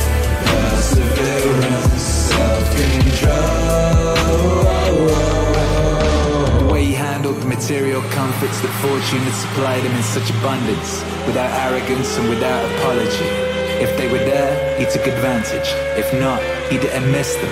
No one ever called him glib or shameless or pedantic. They saw him for what he was, a man tested by life, accomplished, unswayed by flattery, qualified to govern both himself and them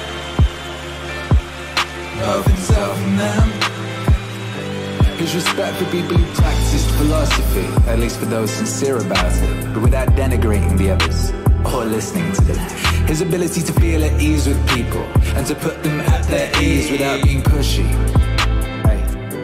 His willingness to take adequate care of himself Not a hypochondriac obsessed with his appearance, but not ignoring things either.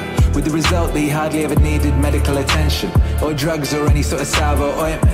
This in particular, this in particular, this in His willingness to yield the floor to experts in oratory, law, psychology, whatever, and to support them energetically, so each could fulfill his potential. He respected tradition without need to constantly congratulate himself for safeguarding traditional values.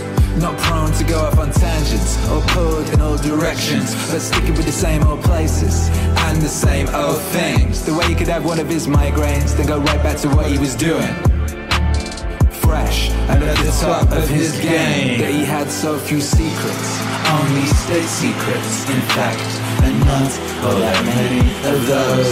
The way he kept public actions within reasonable bounds, games, building projects, because he looked to what needed doing and not the credit to be gained from doing it. No bathing at strange hours, no self-indulgent building projects, no concern or the cut and color of his clothes, or having attractive slaves. He never exhibited rudeness, lost control of himself, turned violent.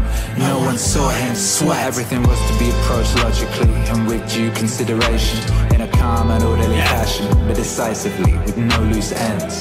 You could have said of him that he knew how to enjoy and abstain from things that most find hard to abstain from, and all too easy to enjoy. Not to be strong enough both to bear the one and be sober, in the other is the mark of a man with a perfect and invincible soul.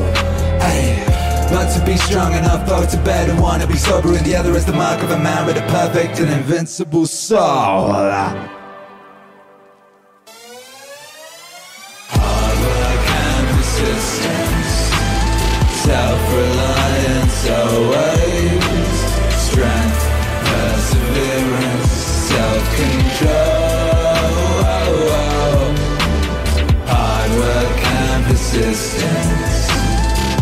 Self-reliance always cheerful strength perseverance self-control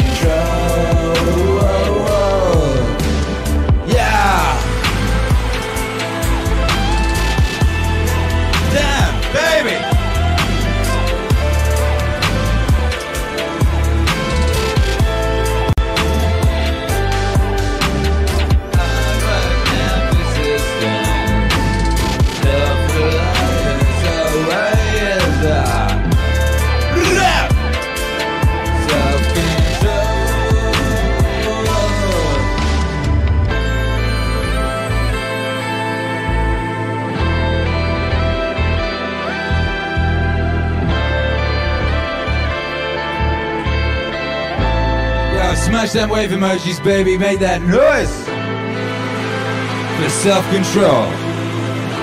Hard work, persistence, self reliance, always self control.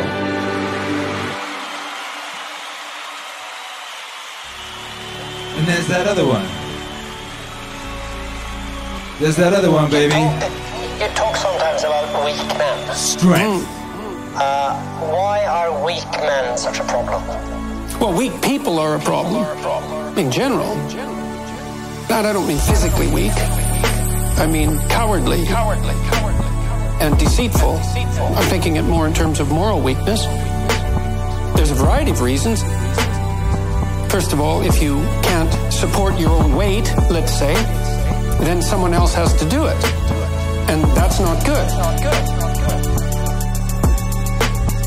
If you don't pick a forthright and useful and noble pathway through life, then you'll become bitter and too hurt by the tragedy of existence. And then you tend to seek your revenge wherever you can get it. And that's not good.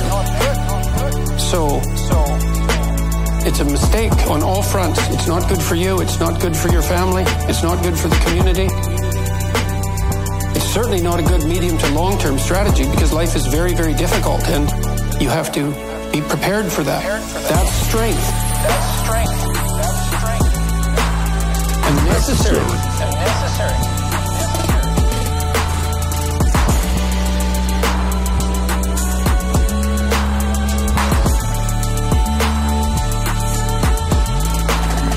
That's strength. That's strength. Hey. That's strength. And necessary. And necessary.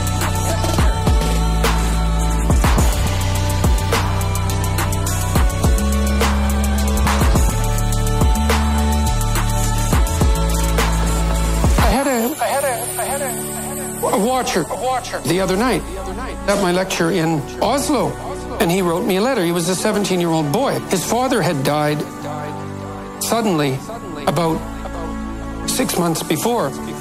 And he found his dad when he was dying and was very, very shocked and horrified and hurt by what had happened. And I had recommended on my YouTube lectures that one thing you could aim for was to be the strongest person at your father's funeral. And so that's what he did. And he helped his mom and he wrote a 200 word eulogy and got through it.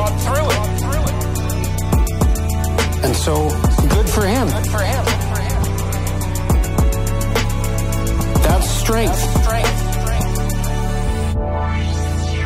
That's strength. And necessary. I believe that people are stronger than their misfortunes.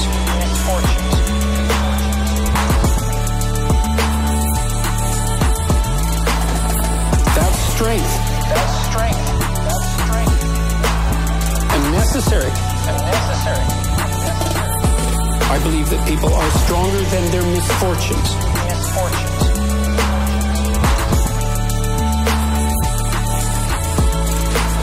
One of the things that's so sad about what I'm doing, you know, I'm, I'm going all around the world and I'm talking to many, many people. I've talked to about 250,000 people in the last six months, and I offer encouraging words, you know, that I believe that people are stronger than their misfortunes. I believe that if you turn around and confront the vulnerability that's part and parcel of life, you'll find within yourself a strength that will transcend that. I believe that not only to be true, but supported by the best clinical evidence. It's important for lost young people, male and female alike, to develop a vision and take on some responsibility and understand that they have a vital role to play in the world. The lack of their best hurts everything. Sad thing is that, that there's very many people who have not heard an encouraging word in their life. It takes so little to encourage them that it's rather tragic. Tragic.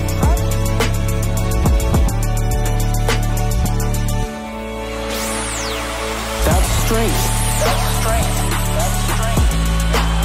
And necessary. And necessary. I believe that people are stronger than their misfortunes.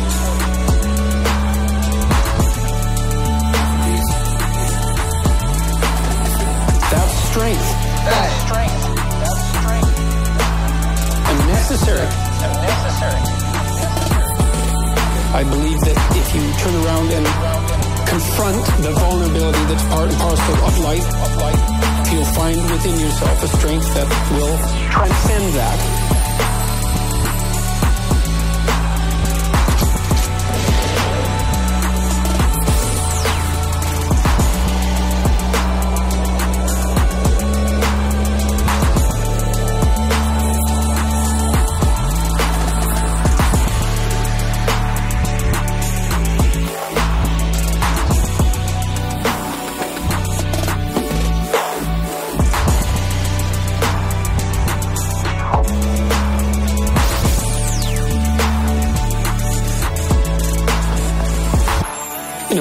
People come up to me.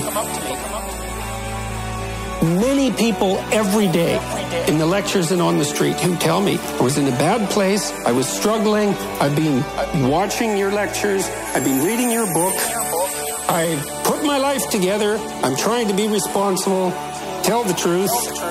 Things are way better. Thank you. Can't get any better than that. So, and that's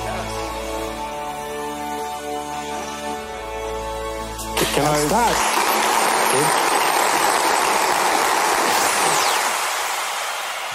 Make some noise, brothers and sisters. For Jordan B. Peterson, for Marcus Aurelius, for yourselves, for strengths, strength, for them epic beats only, and for the power of good.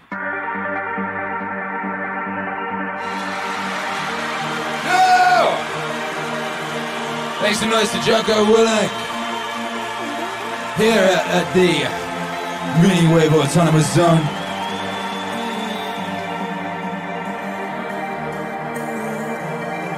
What you gonna say, baby? Huh? How do I deal with setbacks, failures, delays, defeat, or other disasters? I actually have a fairly simple way of dealing with these situations. It is actually one word to deal with all those situations.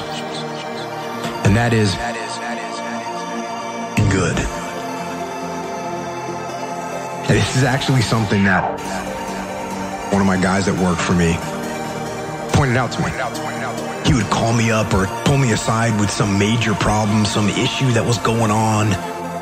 And he'd say, boss, we got this and that and the other thing. And I'd look at him and I'd say, good. One day he was telling me about some issue that he was having. He said, I already know what you're going to say. And I said, well, what am I going to say? He said, you're going to say good.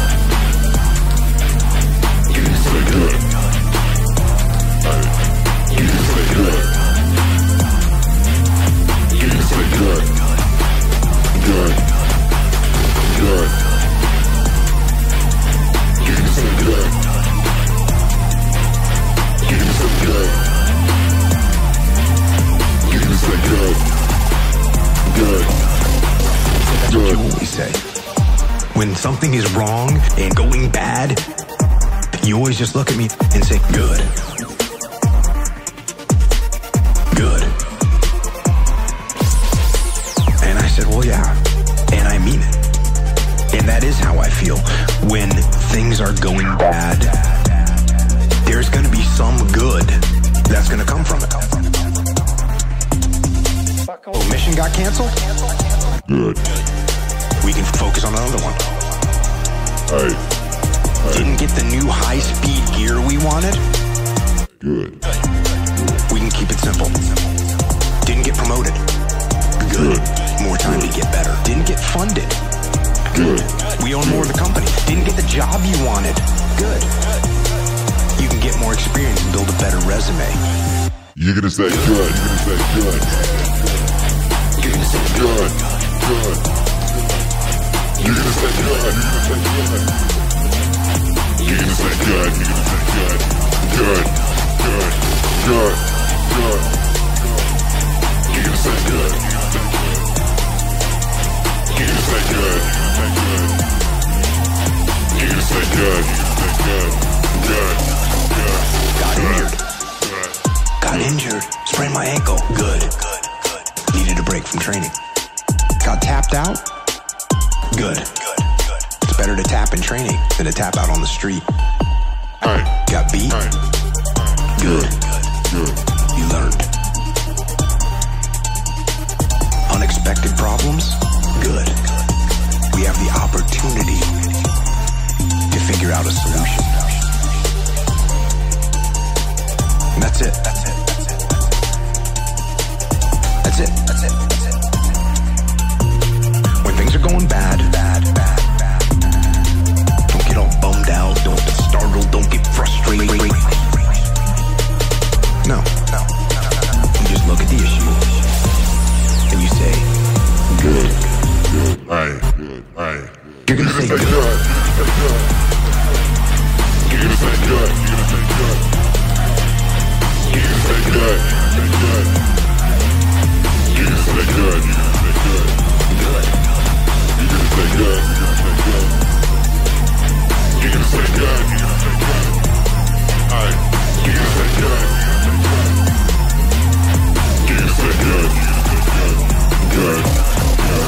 I don't mean to say something that's all cliche. I don't mean to sound like Mr. Positive. Find the positive, but do that. Do that.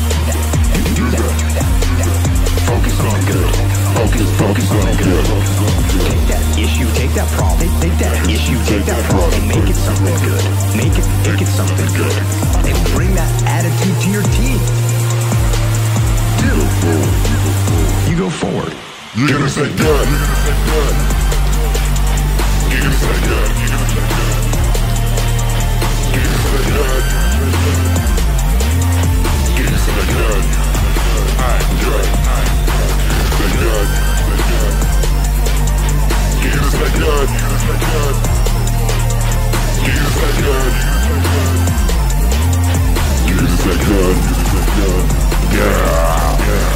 And lastly, like to close this out. If you can say the word good, guess what? It means you're still alive. It means you're still breathing. And if you're still breathing,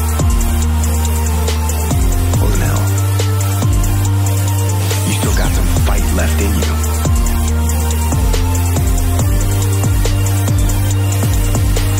So get up, dust off, reload, recalibrate, re-engage, go out on the attack. And that right there is about as good as it gets.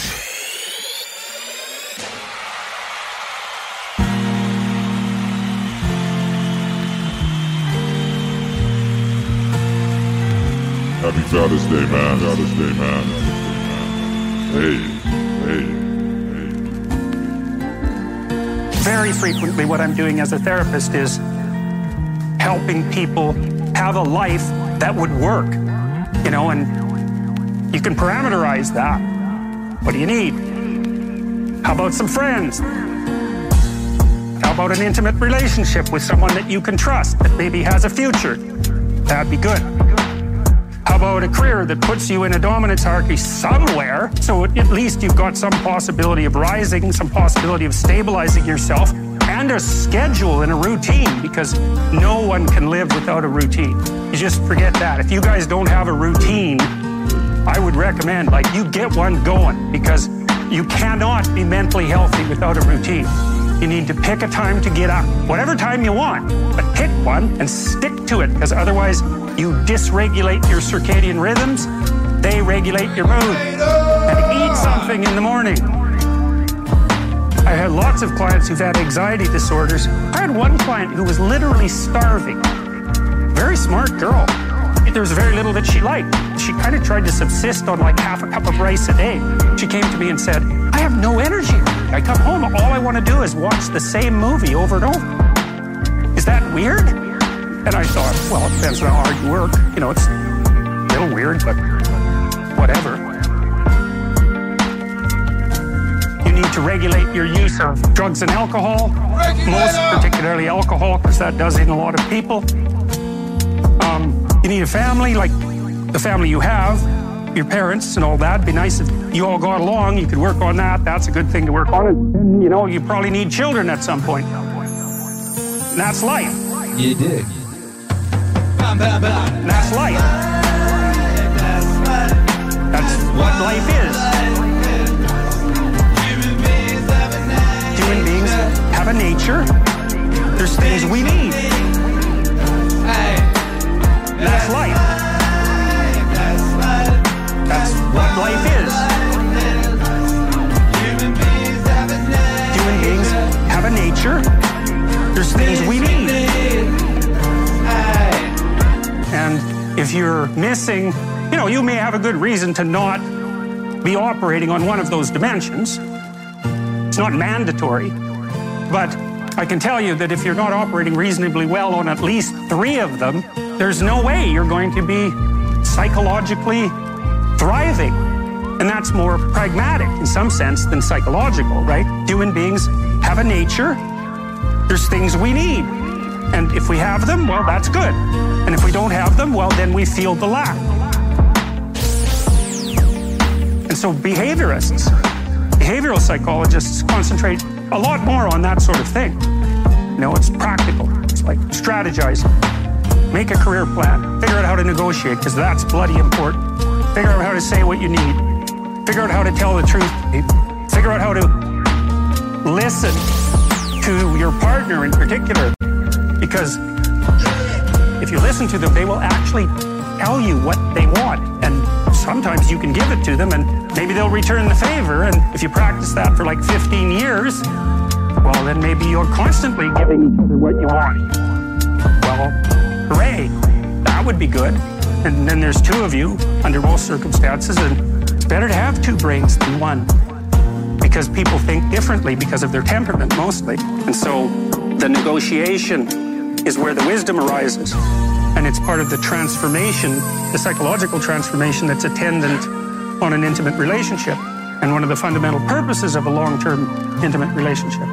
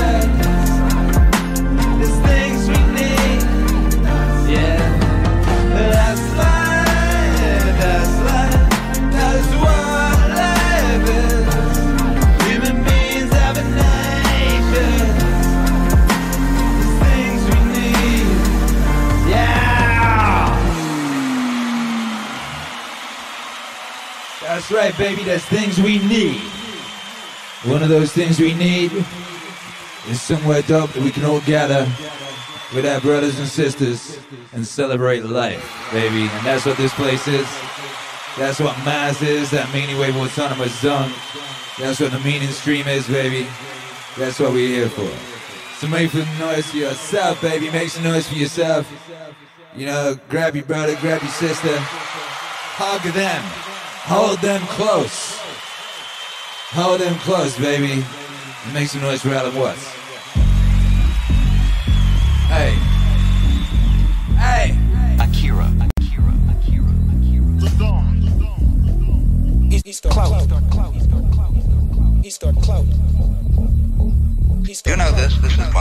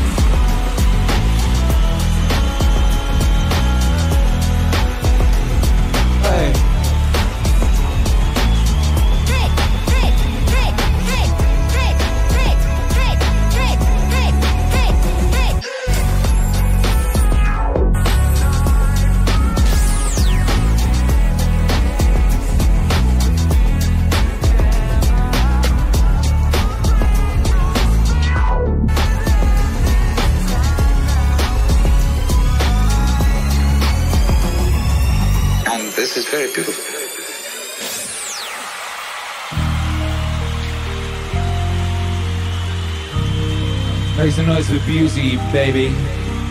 Make some noise with Busey.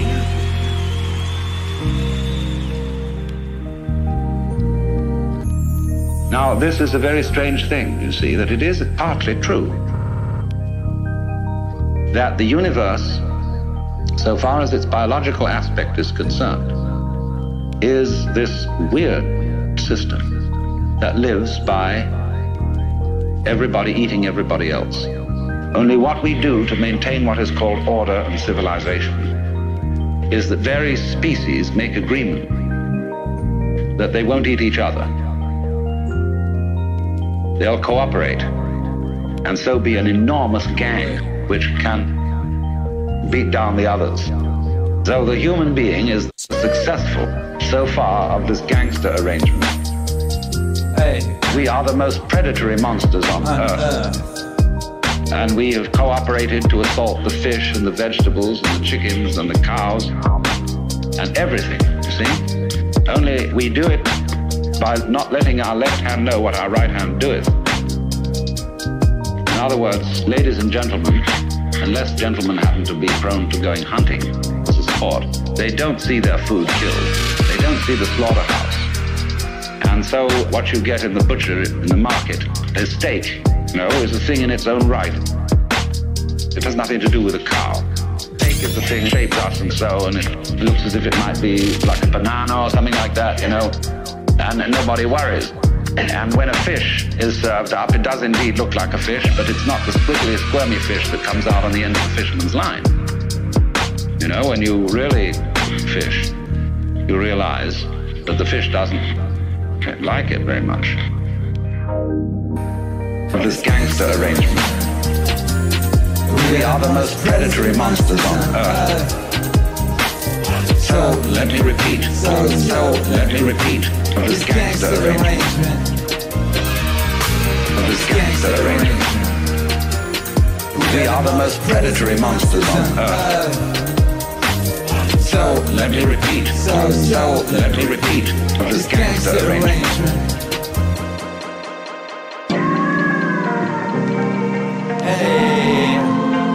Some noise for Tammy, baby. Here at Mass.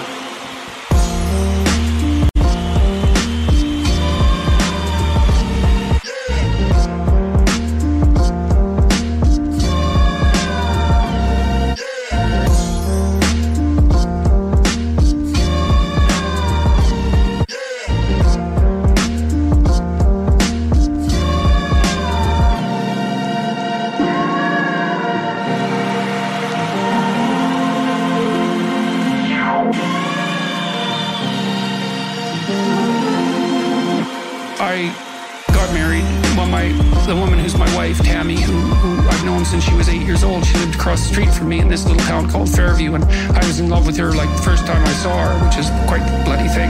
So that's worked out pretty well for me. But she came to live with me about the same time, and you know, we decided jointly to get our act together, and we swore that we'd tell each other the truth. I think she's actually done better than me. I don't think she's lied to me ever in our entire marriage which is unbelievable. I don't think she's lied to me ever in our entire marriage, which is unbelievable. Here's one memory. When I was in grade five, I got glasses, and I was pretty proud of these glasses. They were horn rimmed glasses, you know, and she came out onto the street.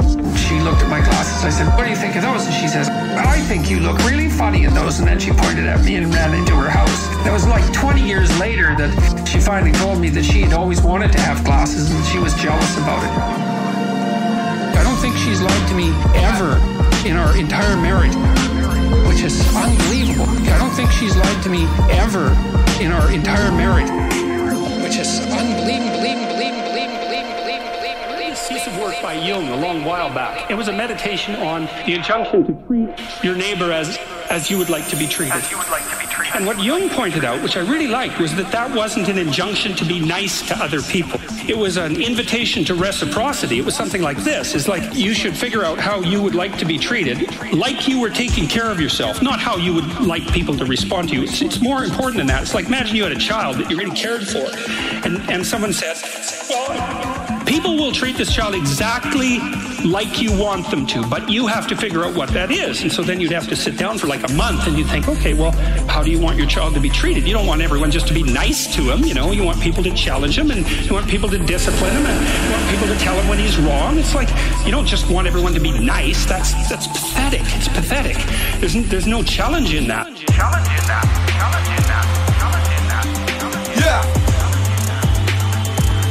There's there's no challenge in that. Challenge in that. Challenge in that. Challenge in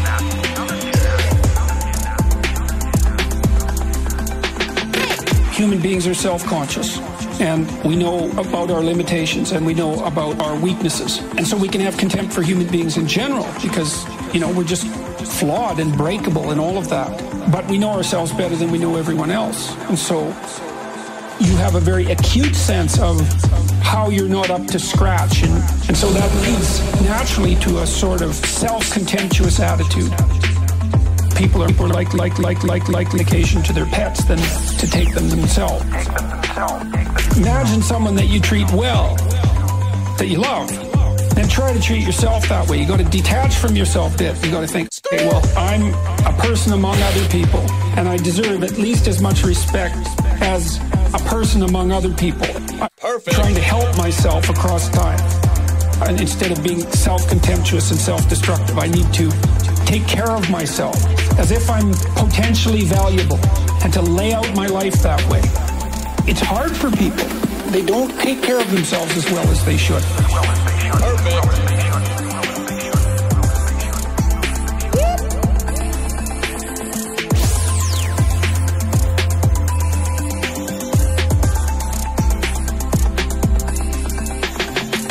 Care of your room, take care of your things, like have some respect for yourself as a miraculous being, because that is actually what you are. There is a lot of potential within you.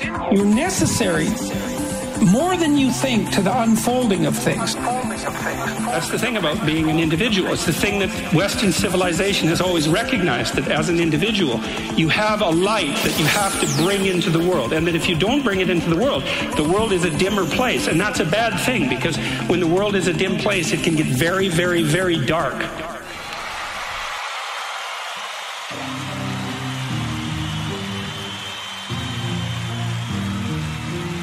One of the very great things that C.G. Jung contributed to mankind's understanding was the concept of the shadow.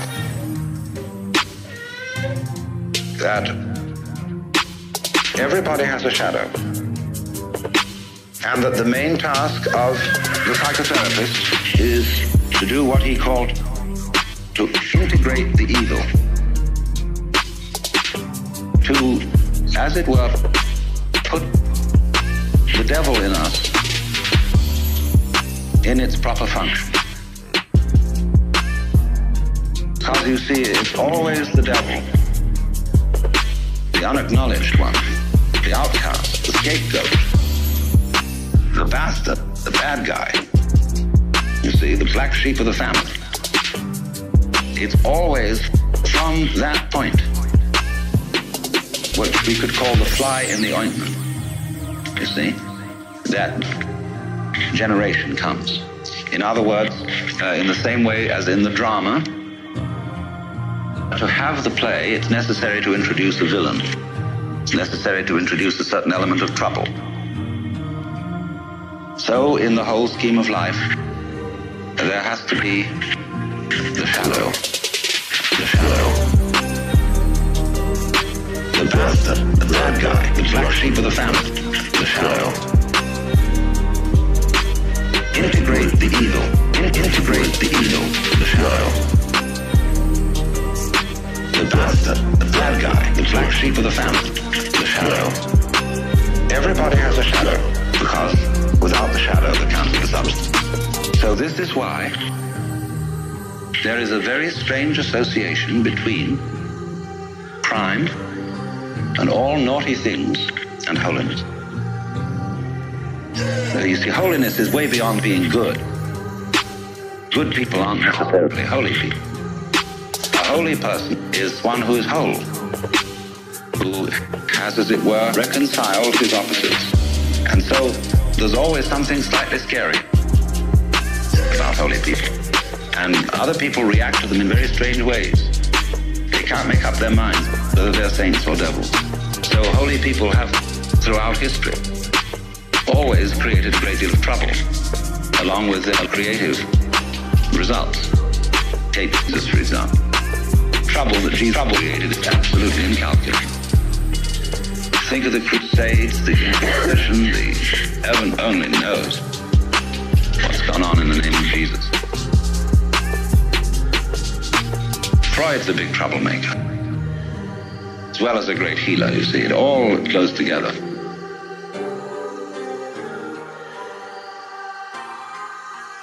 The shadow.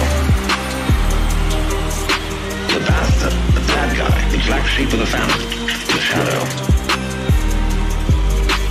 Integrate the evil. Integrate the evil. The shadow. The bastard, the bad guy, the black sheep of the family. The shadow. Everybody has a shadow. Because without the shadow, there can't be the substance.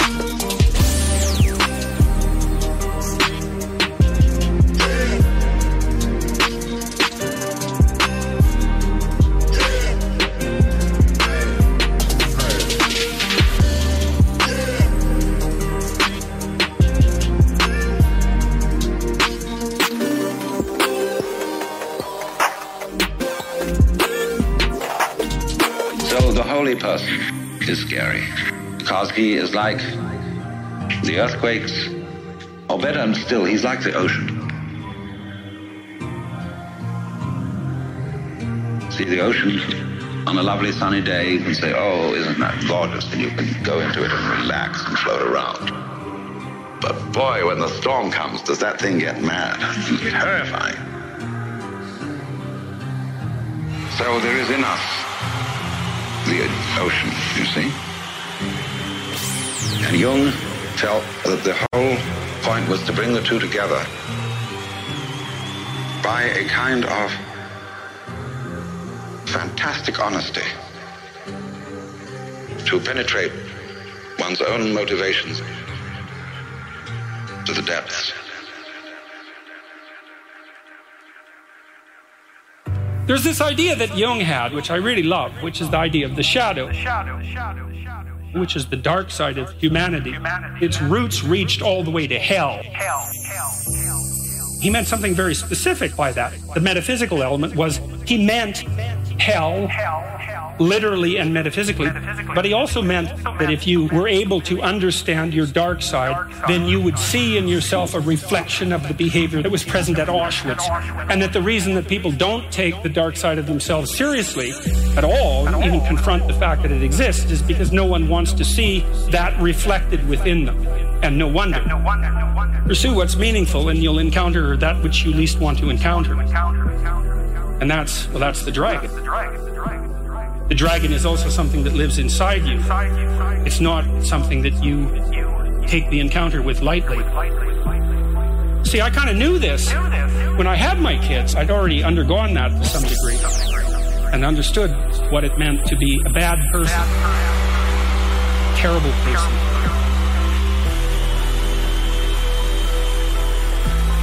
And I knew that it was easy for people to hate their children, even though they mouth the words that they love them all the time. You don't want to set them up as an enemy against you. You don't want to allow them to engage in the kind of hierarchical challenge that makes you irritable and resentful. That's not a good idea. And if the things they do make you dislike them, the probability that they will make other people dislike them is extraordinarily high you need to know what sort of monster you are if you're going to be a good parent. And if you think, oh, I'm not a monster, it's like, oh, yes, you are. You're just an unbelievably unconscious monster. And that's actually the worst kind. Your fundamental job as a parent, especially of a child from zero to four, is to make that child eminently desirable socially. You're a successful parent if, when your child is four, all sorts of other children want to play with him or her. And so then you think, well, what have you done for your child? Well, you've opened up the entire world of children to them. So because they know how to play, everywhere they go, other kids like them and will include them in their play. And play is the way that children develop. The literature on this is crystal clear.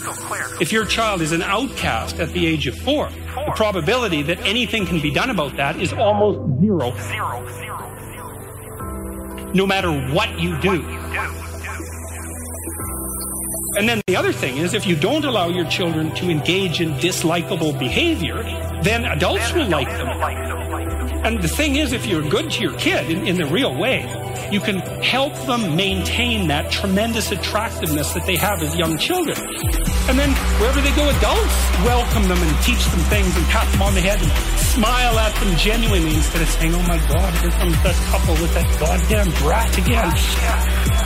That's a horrible thing to do to a child. That's a horrible thing to do to a child.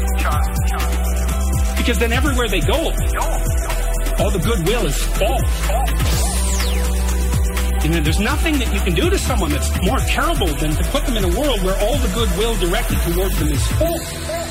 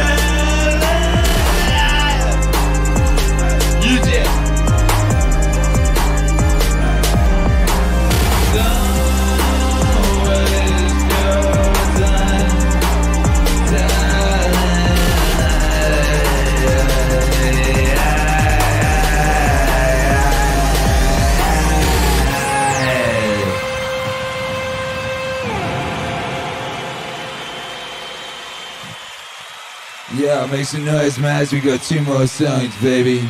We got two more songs of this epic Meaning Wave Live Father's Day special. Make some noise for yourselves, make some noise for discipline. The D, the I, the S, the C, the I, the P, the L, the I, the N, the E. Superpowers, baby. One of the things that's happened in our society is that we seem to have concluded that strong men are dangerous. And that's partly because we think Western culture is a tyrannical patriarchy, and the only reason you get to the top is because you misuse power. So all the men who are at the top of the heart are all misusing their power, and they're all tyrannical. And all the guys who have the aim and ambition to achieve that are just tyrants in training. That's sort of the basic attitude that we have towards our own culture and towards young men now. Everything about that is pathological and inexcusable and shameful. You know, I used to watch kids skateboard. I liked watching those kids. I liked watching skateboarders do those crazy things. Because they're trying to become competent. They're facing danger. They don't want the damn protective gear. Like, no. I don't want to wear a helmet. I want to expose myself to this danger.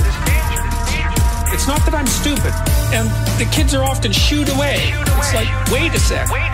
They're practicing being courageous. They're practicing mastering something in the face of danger. Don't bother children when they're skateboarding. Don't bother children. Don't bother children. Don't bother children when they're skateboarding. Don't bother children when they're skateboarding. Don't bother children when they're skateboarding. Children. Don't bother children. Don't bother children when you're skateboarding a lot of the rebellious behavior of young men in particular, which is very frowned upon in the schools. It's like that's toxic masculinity. You know that horrid, horrid phrase. It's like leave those damn kids alone. About 10 years ago in Toronto, they changed the insurance rules governing the playgrounds. Parents had raised money for these damn playgrounds. There was nothing wrong with them. They tore them all out two weeks before school started. There was nothing but dirt and gravel. I saw the kids on top of the school. Why? Because they needed some danger. Don't bother children when you're skateboarding. Don't bother children when you're skateboarding. Don't bother children. Don't bother children. Don't, don't bother children when they're skateboarding. Don't bother children. Don't bother children. Don't, bother children. Don't bother children. The sarcasm in the classroom.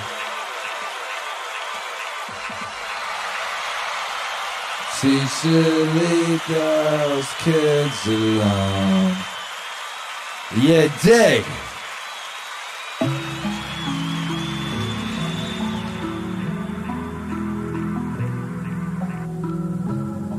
Hey yo. Fine citizens of mass. Last song. Stand up straight, baby. It's that last song. Won't last long. Make some noise. So there's a line in the New Testament where Christ says that no one comes to the Father except through him, which is a hell of a thing for anyone to say. I am the way and the truth and the life. That's another one. Here's the idea. It's as if there's a spirit at the bottom of things that is involved in the bringing to being of everything. People talk about evolution as a random process, but that's not true. The mutations are random, but the selection mechanisms are not random. What are the selection mechanisms? Human females are very sexually selective. That's why you have twice as many female ancestors as male ancestors. So the male failure rate for reproduction is twice that of the female. How is it that males succeed differentially? Females reject. They reject on the basis of what? And the answer is, well, it's something like competence. How is competence defined? Well, men put themselves in hierarchies and they vote on each other's competence. Let's say you decide to follow the best leader in a battle. Well, then you don't die. Like he might get all the women, but you don't die, so at least you're still in the game. And it might be the same if you're following the greatest hunter. And the greatest hunter wouldn't be the person who was best at bringing down the game. It would be the person who was best at bringing down the game and sharing it and organizing the next hunt and all of that. What that means to some degree is that there's a spirit of masculinity shaping the entire structure of human evolutionary history. That's what that means. It's the spirit of positive masculinity that manifests itself across epochal ages, millions of years perhaps. And it actually has shaped our consciousness. It's like the essential spirit of all the great men who defined what greatness constituted. That's a spirit. Well, that's a purely biological explanation. Well, that's God. God is the highest value in the hierarchy of values.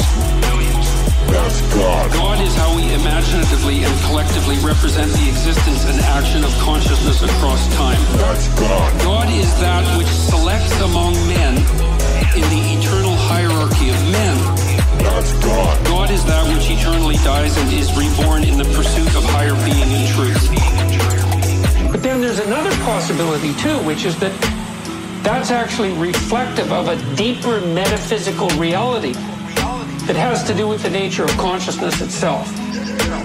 I think that's true, I believe the biological case and I believe the biologically reductive case, but I don't think that exhausts it. There's a metaphysical layer underneath that that the biology is a genuine reflection of. And that's the macrocosm above and the microcosm below. We are really reflective, including in our consciousness, of something about the structure of reality itself.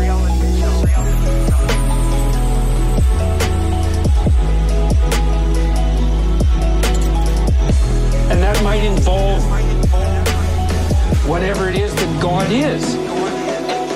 Well, that's God. God is the future to which we make sacrifices. That's God. God is the voice of conscience. That's God. God is the source of judgment and mercy and guilt. Aye, aye. That's God. God is what calls and what responds in the eternal call to adventure. That's God. God. Hey, hey. That's God. That's God. Aye, aye. That's God. That's God. Aye, aye. That's God. That's God.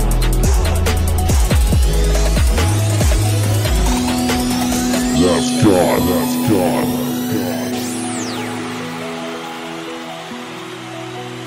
Make some noise. Make some noise. God. Good God. Good God.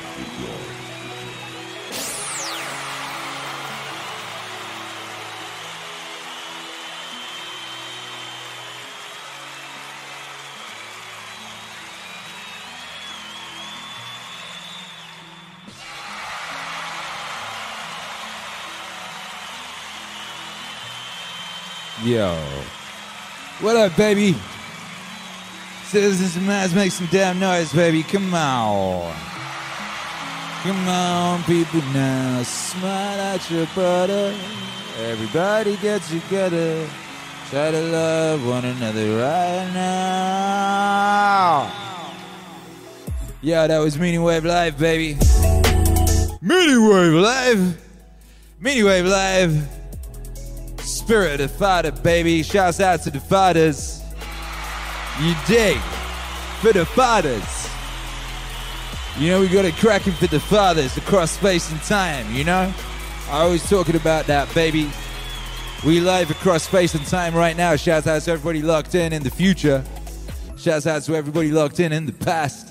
Shouts out to everybody locked in in that eternal present, which is the only thing that's real, baby. That's the only thing, baby. That's that real thing, that right now thing. Yeah, dig! Thank you, everyone, for being here. Hey, come on.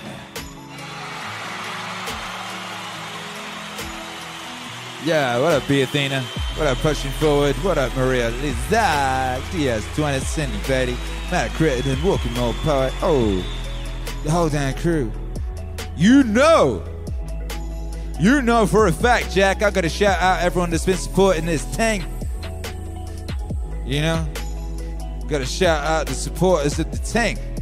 One Slick Mama, Mike Betters, Sagittarius, Diminished Seventh, Alex Hassan, Lex Wise Bomb, he's a wise bum.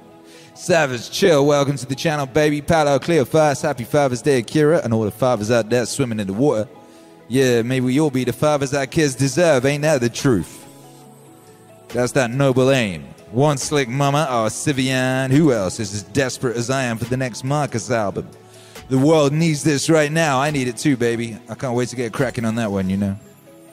Coming soon, Marcus Aurelius, Akira the Don, Meditations Volume 2. Chadrick Pickens, Marco Palato. What, what up, baby? Chadrick Pickens said you're going to say good. Let's get these vibes rolling. I send love and vibes to all of you, fam. Yeah. What up, Axel Stacks? What up, Lex Weisbaum? Thank you, everyone who's supporting the wave, you know? Thank you, everyone who's supporting the wave. And if you want to support the wave, you know what you can do, baby. You can join the channel. You can join the Patreon. You can go to meaningwave.com. Buy yourself a bum ass hoodie like this one.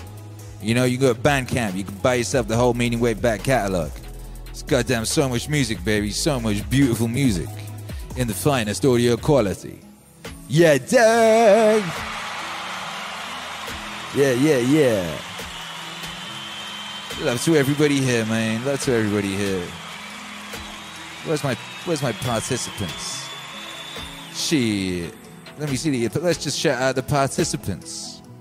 You know, those people who let their voices be known in a chat situation. APOC 414. Uh, you work here. Axel Stacks, B Athena, Joe Rhino, Chris, Cindy Bailey, DS Duenas, Daily Dolls, John Bear, Lex Weisbaum, Maria Lizak, Matt Crittenden, Michael in Seattle, Michael Tapia, Mike Batters, Milkman Dan, Prince Jabrikas XV, pushing forward. Ooh, ooh. RBRB, one, two, three, four, Savage and Chill. The whole damn crew. The citizens of Mass, the citizens of the Meaning Wave Autonomous Zone. We celebrate life every day, and today we celebrate the Father. Yeah, we do. Make some noise for YouTube hero Alex regulating those chat vibes, baby. What a guy. What a guy. When I say what a guy, you say what a guy. When I say YouTube hero Alex, you say what a guy. YouTube hero Alex, what a guy. Shouts out to Diverting Tales. Diverting Tales uh, selected the tunes, you know, for that set tonight. Diverting Tales went through those Meaning Wave archives. So voluminous. You know, he was in the Meaning Wave audio library just going through the racks of records, you know, and yeah, this one's work. This pulled out them them uh and you know what I mean? His was fucking funny. You know, uh, that was like a two hour DJ set or something, you know, on the subject of the father. Longer than that. It was like two and a half hours. It could have gone and gone and gone. We got so many more records on that very subject, you know. I saw Cindy Bailey at one point. She said, Has he played the Noah quadrilogy yet? No, I didn't even play the Noah quadrilogy. We got four songs about Noah, one of the illest fathers of all time, you know, and it's very specifically about an aspect of that fatherhood. We didn't even play those, baby. We got so many joints. We got so many joints here at Meaning Wave. We got so many hits, baby. We got so many bangers. We got so many anthems for the ages. And so many more to come. So many more to come, brothers and sisters. We got a whole new album dropping this very Friday. Collaboration with your boy Akira the Don and Scott Adams, that grand wizard of persuasion himself. I was so proud today. Hercules persuaded me to buy a video game. And uh, then he went running around the house singing, I'm the king of persuasion. I'm so good at persuasion. And he's like, hey, dad, I might write a book about persuasion, you know. I could persuade people to buy the book, and then it would be double persuasion. I was like, oh, my seven year old son, I'm proud of you. Are you work here? What up? Are you work here? Says Scott sent me here. Well, I'm glad Scott sent you here, and I'm glad you're here. Are you work here? You're gonna love that album. The album's coming out this coming Friday. It's called The User Interface for Reality. It contains the user interface for reality. And not just does it contain the user interface for reality, but the user interface for reality embedded in a very powerful, very audio persuasive musical form that works as a kind of audio affirmation that will drill the thing into your subconscious where it will do the most work. Because you know for a fact, Jack, that most of what happens in your life is dictated by that subconscious. Some what was that book I read? Uh, Thinking Fast and Slow. They call it System One and System Two. In that, most of your decisions are done by that System One, that subconscious. You know what I mean? Very little gets passed to your forward mind. You know what I mean? So you got to make sure you're programming that subconscious to do what you want to do, you what you want to happen, what kind of life you want. You know, you got to program that guy to do that shit for you. It's a bit like having a bunch of VAs. You know, really powerful virtual assistants out there just working while you sleep. You just got to make sure you give them the instructions. Otherwise, they could be running. They could be running havoc. And also, you know what I mean? If someone someone's going to be programming you, someone's going to be programming you, baby. So you better be the one doing the programming. Otherwise, some fo- some other fool's going to do it. And then what you're going to end up doing? All sorts of dumb stuff. You could be doing mighty stuff that you decided to do. You know what I mean? So that's the vibes right now. That's the vibes here and now. We got that Scott Adams coming this Friday. I'm excited for that. We got a whole week of epic live streams coming up. We're here at 7 a.m. PST every day on the Twitch. We got a beautiful morning radio show on Twitch at 7 a.m. PST. We're here every night at 6 p.m. We got some ill shows coming up this week. Uh, you know, ill stuff happening as we get ready to move to Texas. Uh, I'll be finishing off that next album this week. Very excited about that. Very excited for you to hear what that is. Um, Nobody, I don't know if anyone's guessed what it is yet, but shit, it's epic. It's epic. It's beautiful. Ain't no stopping that thing. Uh, yeah, anyway, so I'm going to get out of here now. I'm going to go play with the boy. I'm going to go enjoy the rest of my Father's Day, you know. I wanted to make a big shout out to all the fathers out there across space and time all the men embodying the spirit of the Father. You know what I mean? You don't have to actually be a father your boy Scott Adams, for example, and he's talked about this himself. He does not have uh, birth children, but you know what I mean. But he has thousands and thousands and thousands of people who he has fathered in a way, you know, for whom he has been a conduit to that spirit of the Father. You know who he has helped, who he has given that advice, given that example, given them superpowers so they can go out into the world and be mad useful. You know what I mean? Be useful in the world. What else could be better? What else could be more noble? What else could be more powerful? What else could be more fulfilling? And what else, brother or sister, could be more meaningful than that? You dig?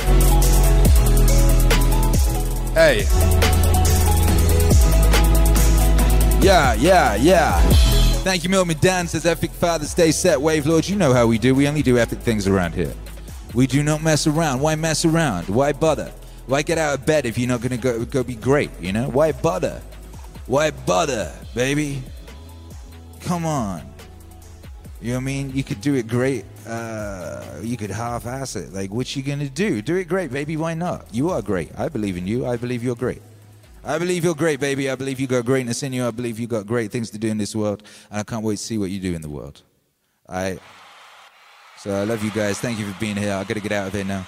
Uh, let's do that by five, you know. Let's bind ourselves together across space and time. Let's give that energy in here. I'll redistribute that thing.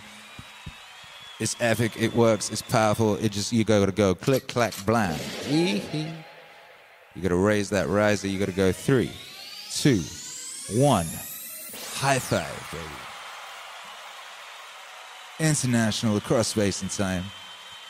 And on that bombshell, I'm going to get out of here, baby. Thank you so much for being here. I'll see you in the morning, 7 a.m. on Twitch, you know. And uh, yeah, happy Father's Day, baby. God bless.